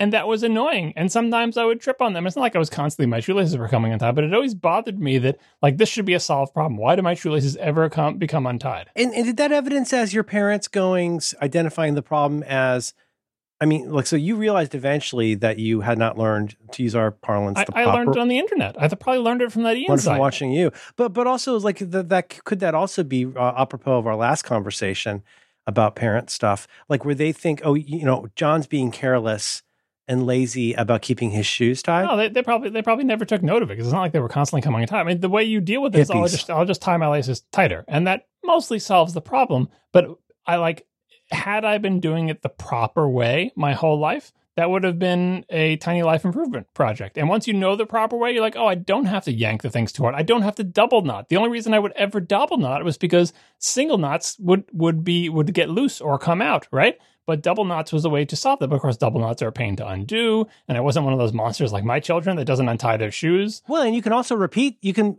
essentially repeat that same error um, if you do too many of the over things. Um, uh, that's good, and and uh, and I think that is closer in spirit to what I what I meant or was talking about. But like the the way that this gets, the way that I go from seeming merely tightly wound, I think to some people, to seeming like a lunatic, is that I would argue that there is a proper way to do a lot of things. It's vital. This is you know, why I read manuals. Like there's re- there's I mean in manuals it's so funny. Some of the, some of the manuals you get now, the big part of what looks like a manual is actually just all legal stuff, and then you get a quick start guide with it. But like mm-hmm. I do believe in reading that. If you're assembling something, you know whatever it is, if you have to assemble a table or what have you, it really is valuable I mean, these are, I don't know if this is more best practices than proper, but to assemble anything, there's a lot of stuff that seems optional, which I don't think is optional. So, for example, you should notice they're going to have a thing where they tell you, for example, this bag has four of this kind of screw. This little bag has four of that kind of screw. There's these bolts, there's these washers, and and more often these days, I've gotten this with things like the 12 South shelf I got or whatever it is. Or, or you know what I got it with also is my vases. The vases come with a whole bunch of hardware you literally won't need. But do you know which ones you won't need?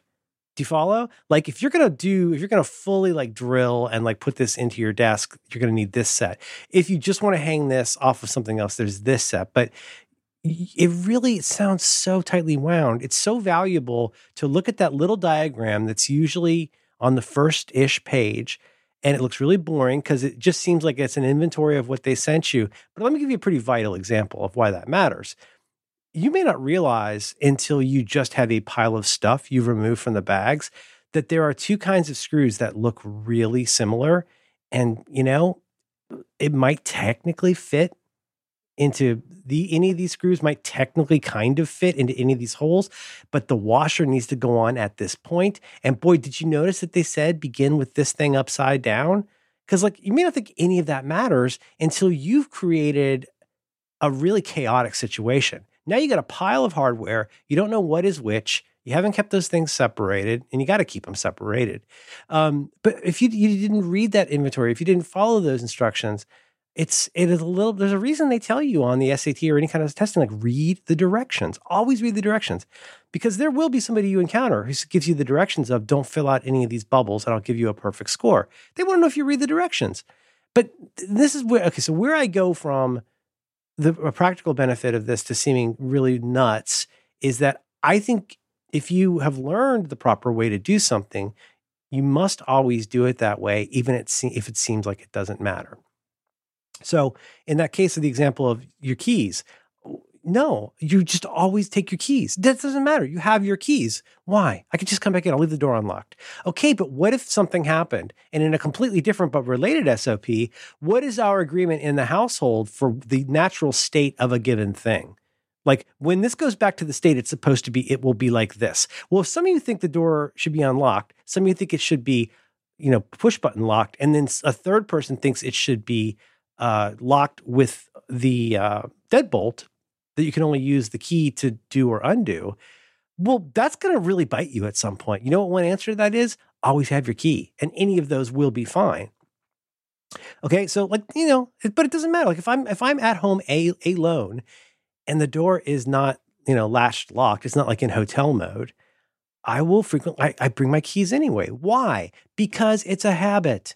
It's the pro- the proper thing to do when you walk through that door is to have your keys on you, but you don't need them. I know I don't need them, and yet I do. Because if, and maybe this is again, maybe this is my demon dogs, but I'm taking this really stupid example. You'll, uh, there's one person in this house that has never had a problem getting into the house. In the years that I have lived here, 20 some years, right? There's one person in this house that's never run into that problem. And I'm not going to name names, but it is the person who always has their keys with them. That is the proper thing to do. Um, okay, but then so so what if what if it doesn't matter? What if these are impossibly low stakes? Well, you're still rehearsing life. You're still you you do the right thing whether or not you need to do the right thing because you do the right thing. You know? And I, I know I sound nuts when I say that, but when you get into something like here's another one, an assembly thing, you ever run into this? Whether it's a VESA mount, whether it's a table, whatever it is, let, us say just at a high level, you've got a, it could be a chair, but it's something that's got four legs, it's got, you know, various screws to work with that. On the, in the case of a VESA mount, it's usually four screws. Like, you don't have to do what I do. But here's what I do. One thing I do is I take that screw and I put it in the hole a little bit and I get a pretty good sense of like how well, how easily or difficult it will be to get that in. Because if I just go at that with a drill on full torque, I'm probably going to strip something, right? You follow so far? Like I first thing I do is I just test the screw in the hole and say, is this definitely the right screw in the right hole? Oh, good. Let's find all four of those and put those in an area right here. So now I'm focusing on doing this one thing. Now, this is going to sound so dumb, but whether it's a VESA mount or a chair or whatever, the thing that I learned that so far has served me well is here's what you don't want to do is just put in the screw, and screw it all the way in, and go clockwise or counterclockwise or whatever. What I learned is you get it good enough let's say you're at the northeast position. Let's, let's imagine a diamond. You first screw you put in is on north. Now, for me, the second screw I put in would be at south, and I would do it finger tight. The next one I do could be east or west, but I'm alternating. And then when I tighten them, I also alternate. Can I prove that this has been a benefit in my life? I cannot prove it. And yet, I have ample evidence that when I did it every other way, I was much more likely to have the thing be rickety or I'd have to start over because I didn't realize. Do you follow me? That is a kind of properness to my practice that I think is valuable in life. It's so stupid. Putting four screws into anything, there's a proper way to do it. And it involves organization, it involves best practices, and it involves quality where it doesn't need to have quality, which makes it the best kind of quality.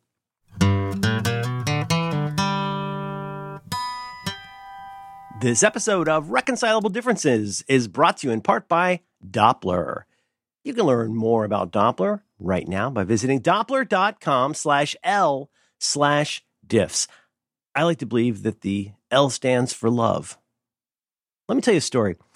In software development, secrets, shh, secrets are private pieces of information that act as keys to unlock protected resources or sensitive information. You know what Webster's defines this, right? So, so you can imagine the uh, stressful days of configuring, managing, and sharing secrets across different teams and clouds. Well, those days are over. Introducing Doppler, the first universal secrets platform. It enables developers to automate the pain away of managing secrets and env files, which are a type of hidden file used when working with secrets. Doppler is your team's central source of truth for secrets and app configuration across all environments and clouds. Whether your secrets are in Docker, AWS, Vercel, which I might be pronouncing correctly, or anywhere else, Doppler works where you work. And as your stack evolves, aha, there's a twist. Doppler remains simple. Thank you, Doppler. More than 11,000 customers across all company sizes, from startups to enterprises, use Doppler so they can keep their secrets and app configuration in sync across devices, environments, and team members. So say goodbye to .env files. Goodbye, .env files. Set up Doppler for your team in less than four minutes. That's hardly any minutes at all. Sign up. Uh, you just go to doppler.com slash L slash diffs. That's D-A-F-F-S. I'm going to say that again because it's all lowercase. Also, make a note of that. It says here that it's all lowercase. It's doppler.com slash L slash diffs. If you do anything other than lowercase, we are not responsible for what happens. And I presumably neither is Doppler. But for now, we'll just keep it a secret. Yeah, doppler.com slash L slash diffs. Go check it out. Get your secrets in order. None of this .env jazz. Get out there, baby. Our thanks to Doppler for supporting reconcilable differences and all of Relay FM. The thing I would use to evaluate all those various things you put in there is kind of to, to be able to tell, like, is this a demon dog thing or is this a properness thing where it's actually important? And how do I distinguish between those cases? Because they can Sure. feel very similar if you're in it, Absolutely. um, especially from you know your personal perspective. Like, and I think part of the reason why it's sometimes difficult to convince people of whatever your POV is on a uh, on on a properness thing is uh, cost benefit analysis, right? That's the that's well, the and just in, my- in my and I own think- pseudo defense, the, the the yeah, I'll accept that that very much could be a demon dog, but that's a very positive demon dog. The the in the sense that like if I choose to instead just not worry about it, it's cool, man. Like there are consequences to that. That's I, I just listened to I love oh you know John you introduced me to John Chidgey. I just listened to uh, he does Mhm. this show called Causality where he talks about engineering failures. It's kind of like imagine like Dr. Drang but also with super good storytelling. He told this really sad, sad story about this roller coaster, this indoor roller coaster crash. Um, and it's all because of stuff we're talking about here. And it all started as small beer, low stakes, cost cutting. We want to have four carriages instead of three. So there's more ride capacity. It hadn't been inspected properly, it had not been maintained properly. That ended up being the huge one. And even though there were three different sets of wheels to keep this thing on the track, there were conditions that it ran into. Again, you get into right edge cases that allowed the entire car to fall off a looping roller coaster and send three people to their death crashing into concrete. I mean, was that done properly? Sounds like maybe not.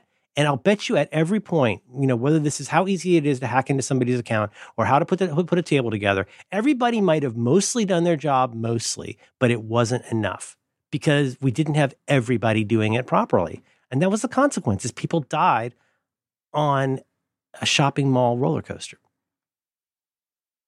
Yeah, people are, you know, as that story, you know, demonstrates, and and as I think the uh, the following structure and building things also demonstrates, people aren't always the the best at uh, deploying cost benefit analysis to evaluate whether something is a demon dog thing that I don't have to care about versus a thing. Yeah, we could we could save X dollars a year if we just check this every other week instead of twice a week.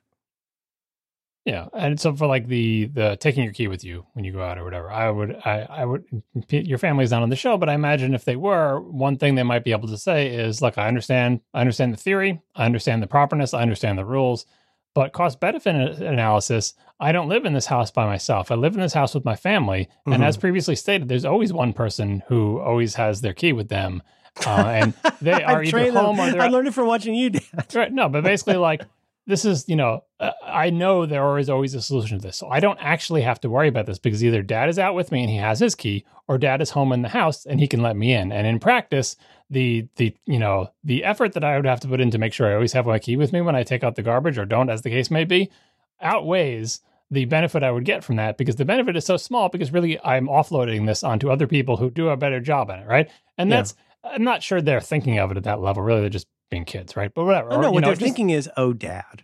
Right. All right. So, but but still, like at the very least, probably the consequences are not three people are going to die. Right. So, eh, you know, it's small potatoes either way, and you can kind of guide it, guide it. But the place where I think this falls down is, uh, you know, and people do fail to deploy the cost benefit, and I've seen this in real life. Is the uh, the building things the thing you were just using as your example, like you know, reading instructions to build stuff. And I think there are probably two major reasons why I see this happen.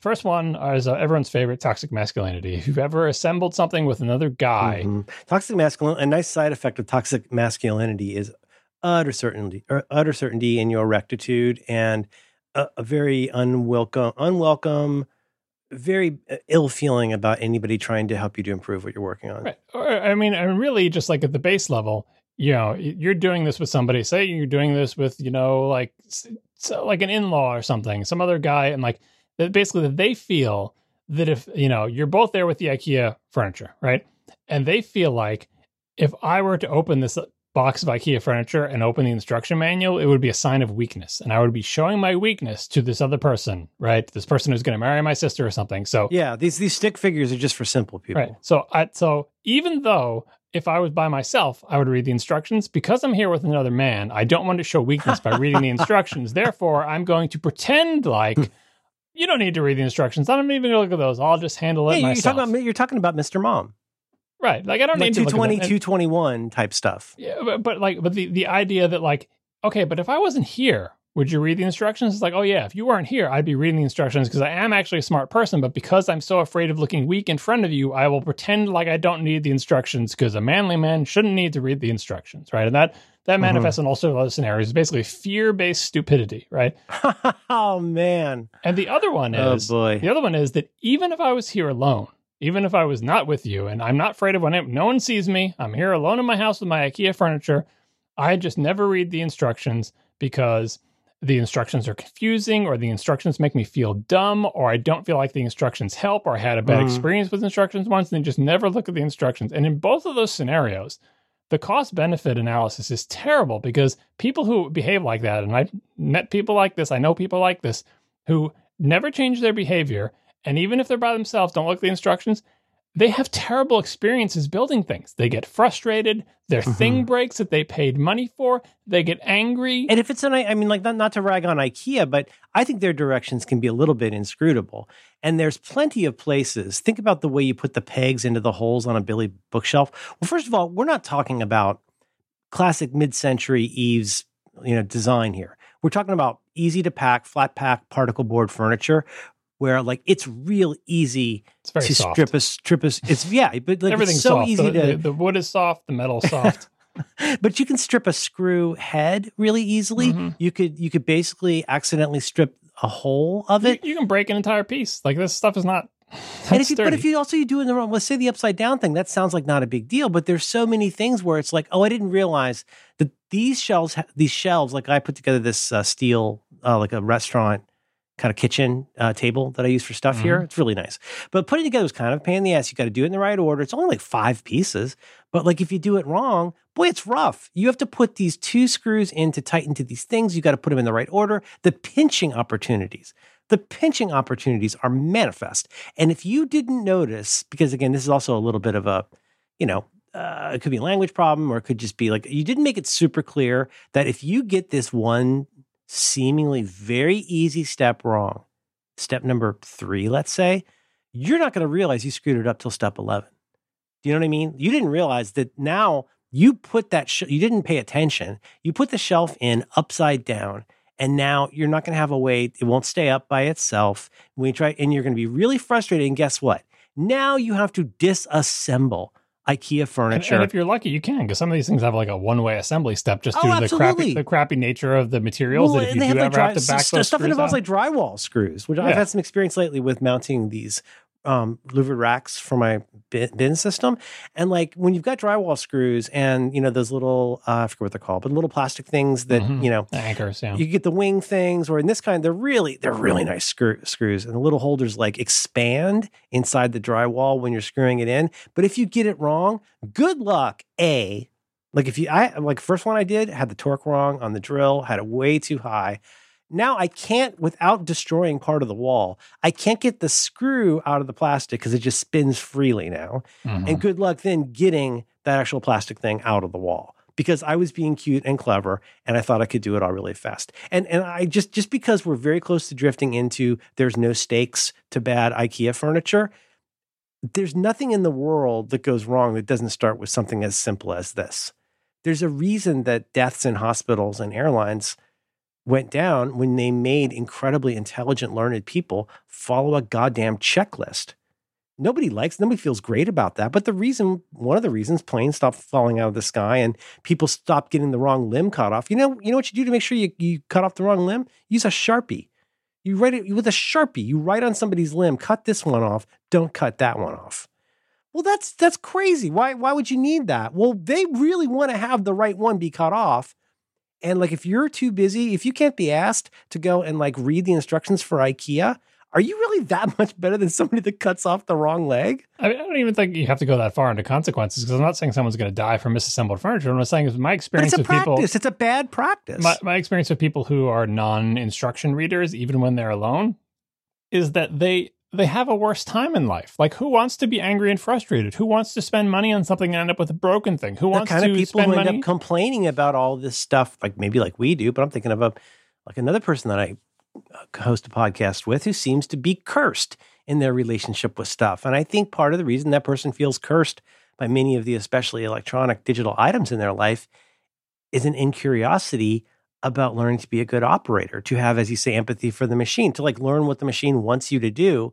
And then you get mad because like you didn't read the instructions and you didn't you weren't curious enough to learn what can and, go and wrong. that's the, and that's the cost that people aren't willing to pay because they're not doing a good cost benefit analysis. The cost is okay. Maybe I have to Mhm. learn how key instructions work. Maybe I have to learn how to do a screw. Oh, that seems like work. I don't. That why would I do that? I'll just I'll just wing it. I don't need to read the instructions. I've never read the instructions before, and everything's been fine. Been fine. yeah, my father hit me all the time. I turned out fine. and and they're failing to make the lifelong cost benefit analysis. Which, this gets back to the properness thing. As I was saying, like reading the instructions is the proper way to do something. Unless obviously you've built a thousand of these bookcases, then by all means ignore the instructions because you know what you're doing. But that's not what I'm talking about here. I'm talking about the case where you have no idea what you're doing and you refuse to read the instructions because you think, you know, again because the, because the instructions are confusing, you don't can't make sense of them. Like the cost is figure out how instructions work. Figure out how screwdrivers work well enough that you can follow the instructions because that Mhm. cost will have a bigger benefit. And if you don't do it, no, no one is ever going to die.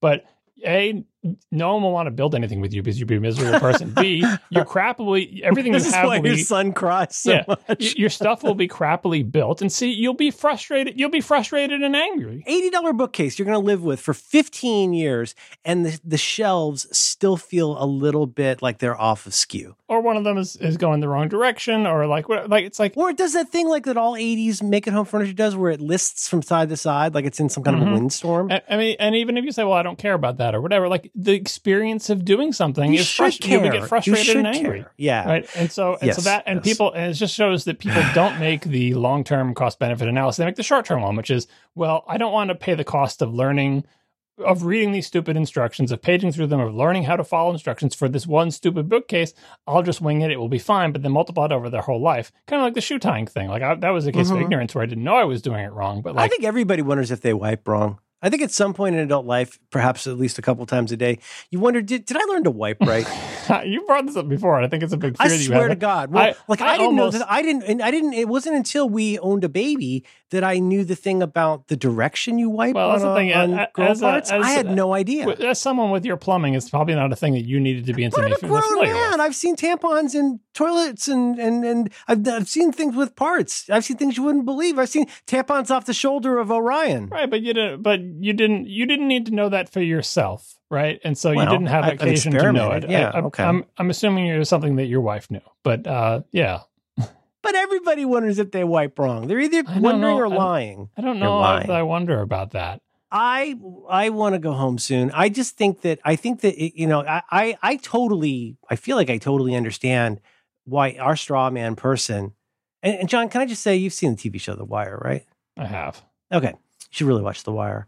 Do you remember? I it might be the very first episode when um, McNulty is putting together the furniture um, for his so his kids can come and visit him and have a bunk bed. Um, McNulty is he's like he starts out like a little bit drunk. He goes to IKEA. I think it's IKEA. Gets all this flat pack fur- furniture, and he's drinking a lot of beers while he's putting it together. And the entire you keep mentioning, in particular, this guy who's alone and doesn't read instructions. And all I see is McNulty getting drunker and drunker and madder and madder that he can't make children's furniture. And it's like, yeah, it's you got to keep your head on, man. You got to keep your head on a swivel. Read those instructions, and maybe don't just, drink while you're maybe don't drink as much. I, I I think that, but you know, there's I okay. An example, an example, and a general closing argument. The, an example is, for example, let's say you get a a flight or a I don't know, you get a group of things you need to set up, right? And I mean, even in like home configuration things, there are instances where you go you got buy five of something and you need to get them all running right? So that could be something like, uh, in my case, like those Eve room things. I don't really have that that many of those, but you know what I'm talking about. There's something where you need to install. For example, let's say you get some under counter lights that are on a magnet, and we put rechargeable batteries in there, and like just you know whatever. You have examples of this. You just bought five of something, and you need to get it set up. There's something so satisfying about being me on a day like that because I love to think about what's the order of operations from getting them upstairs to how the empty boxes get out of the house. If you got to deal with five of something, you better learn to think differently. Do you really want to have to go through this five times and discover you're not doing it right? Things matter. What about the uh, IP addresses that are assigned? Had you thought that through? Have you, you know what, whatever it is that you're doing, if you've got to do, if you've got to be the IT person for your home or small office and you've got to do two or more of something, it is so beneficial to think through how the pieces fit together. Slice open all the boxes first. All the boxes, open them all. Start folding these things up. Put that there, put this there. Make sure you keep the HomeKit code.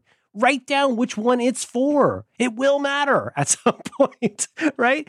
That's there's like just so many practical examples. I it feels I hate having to give a practical example because I think the benefit of caring about pro- doing it the proper way is that you be, you develop character and you become better at what you do. And the results of your work, whatever it is, will tend to be better because you're not risking, you're not, you you not, don't see the slow acquisition of boring expertise as a threat to your masculinity. And my closing argument just is like, you know, you don't have to, we don't all have to care about the same things, but if there is something you care about, learn the proper way to do it and always do it that way, even or especially when it doesn't matter. Because I can almost promise you someday it will matter. There might be a day where, like, you get, God forbid, you get hit by a car and you're the only person with a key. Well, what's going to happen then? I mean, not to make it so quite so dire, but you know what I mean? Like if we all if we all know what the SOP for this is, we all know the mail goes here, the trash goes there, you always bring a key. That's the proper way you end up avoiding so many unnecessary own goals, so many unforced errors, if you like. And I, I don't know. I just think it makes you better.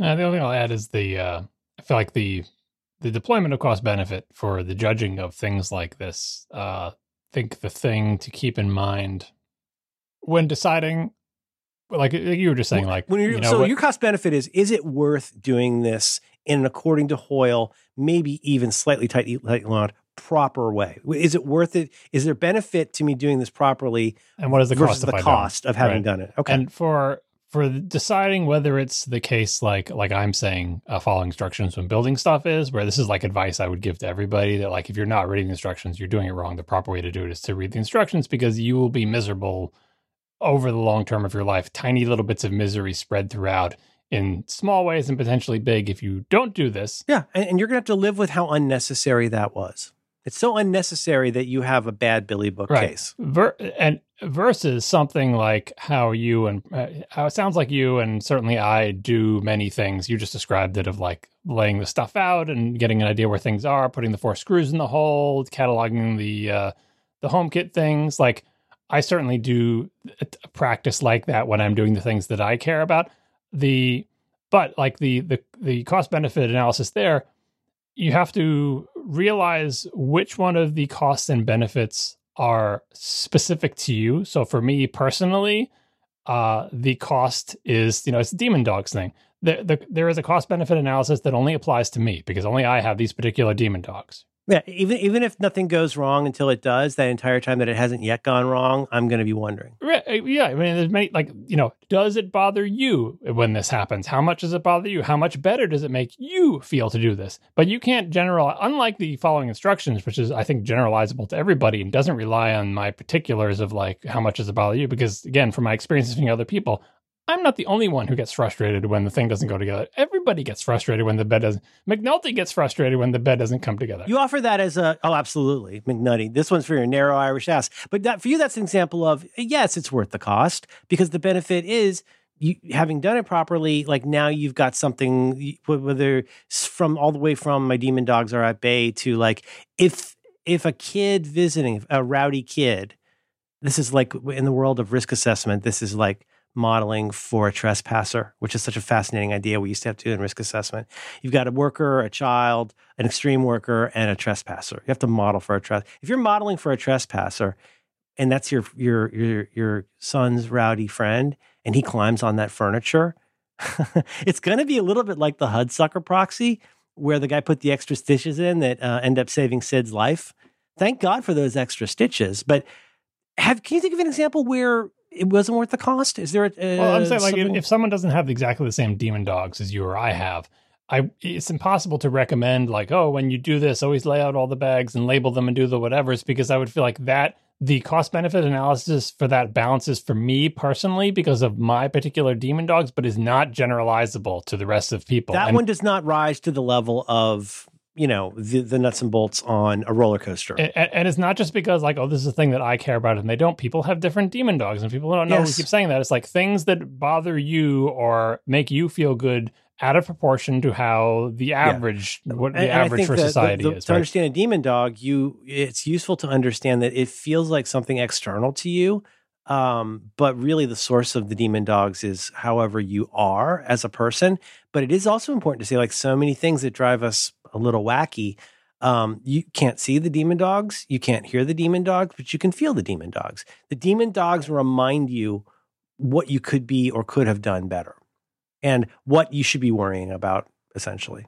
Right, and that and like that's the that's the key skill about the properness thing is is this a thing that I do what percentage of me doing this is has to do with me specifically? This does shade into the pasta thing a little bit. Versus like what percentage of this is generally applicable and doesn't actually have anything to do with my particular demon dogs. And right. you know, I would say again, I would say the shoelace tying and following instructions when you, you know, looking at the instructions when you what about build wiping, something. John? Do you ever think about wiping and whether you do it right? Yeah, and and the wiping one, I'm I don't know where we come down that one because maybe I've been doing it wrong too. But I feel like that may be a demon dog thing with you. But I I I am open wow. to the idea that there is a shoelace tying equivalent to wiping that I have not yet discovered.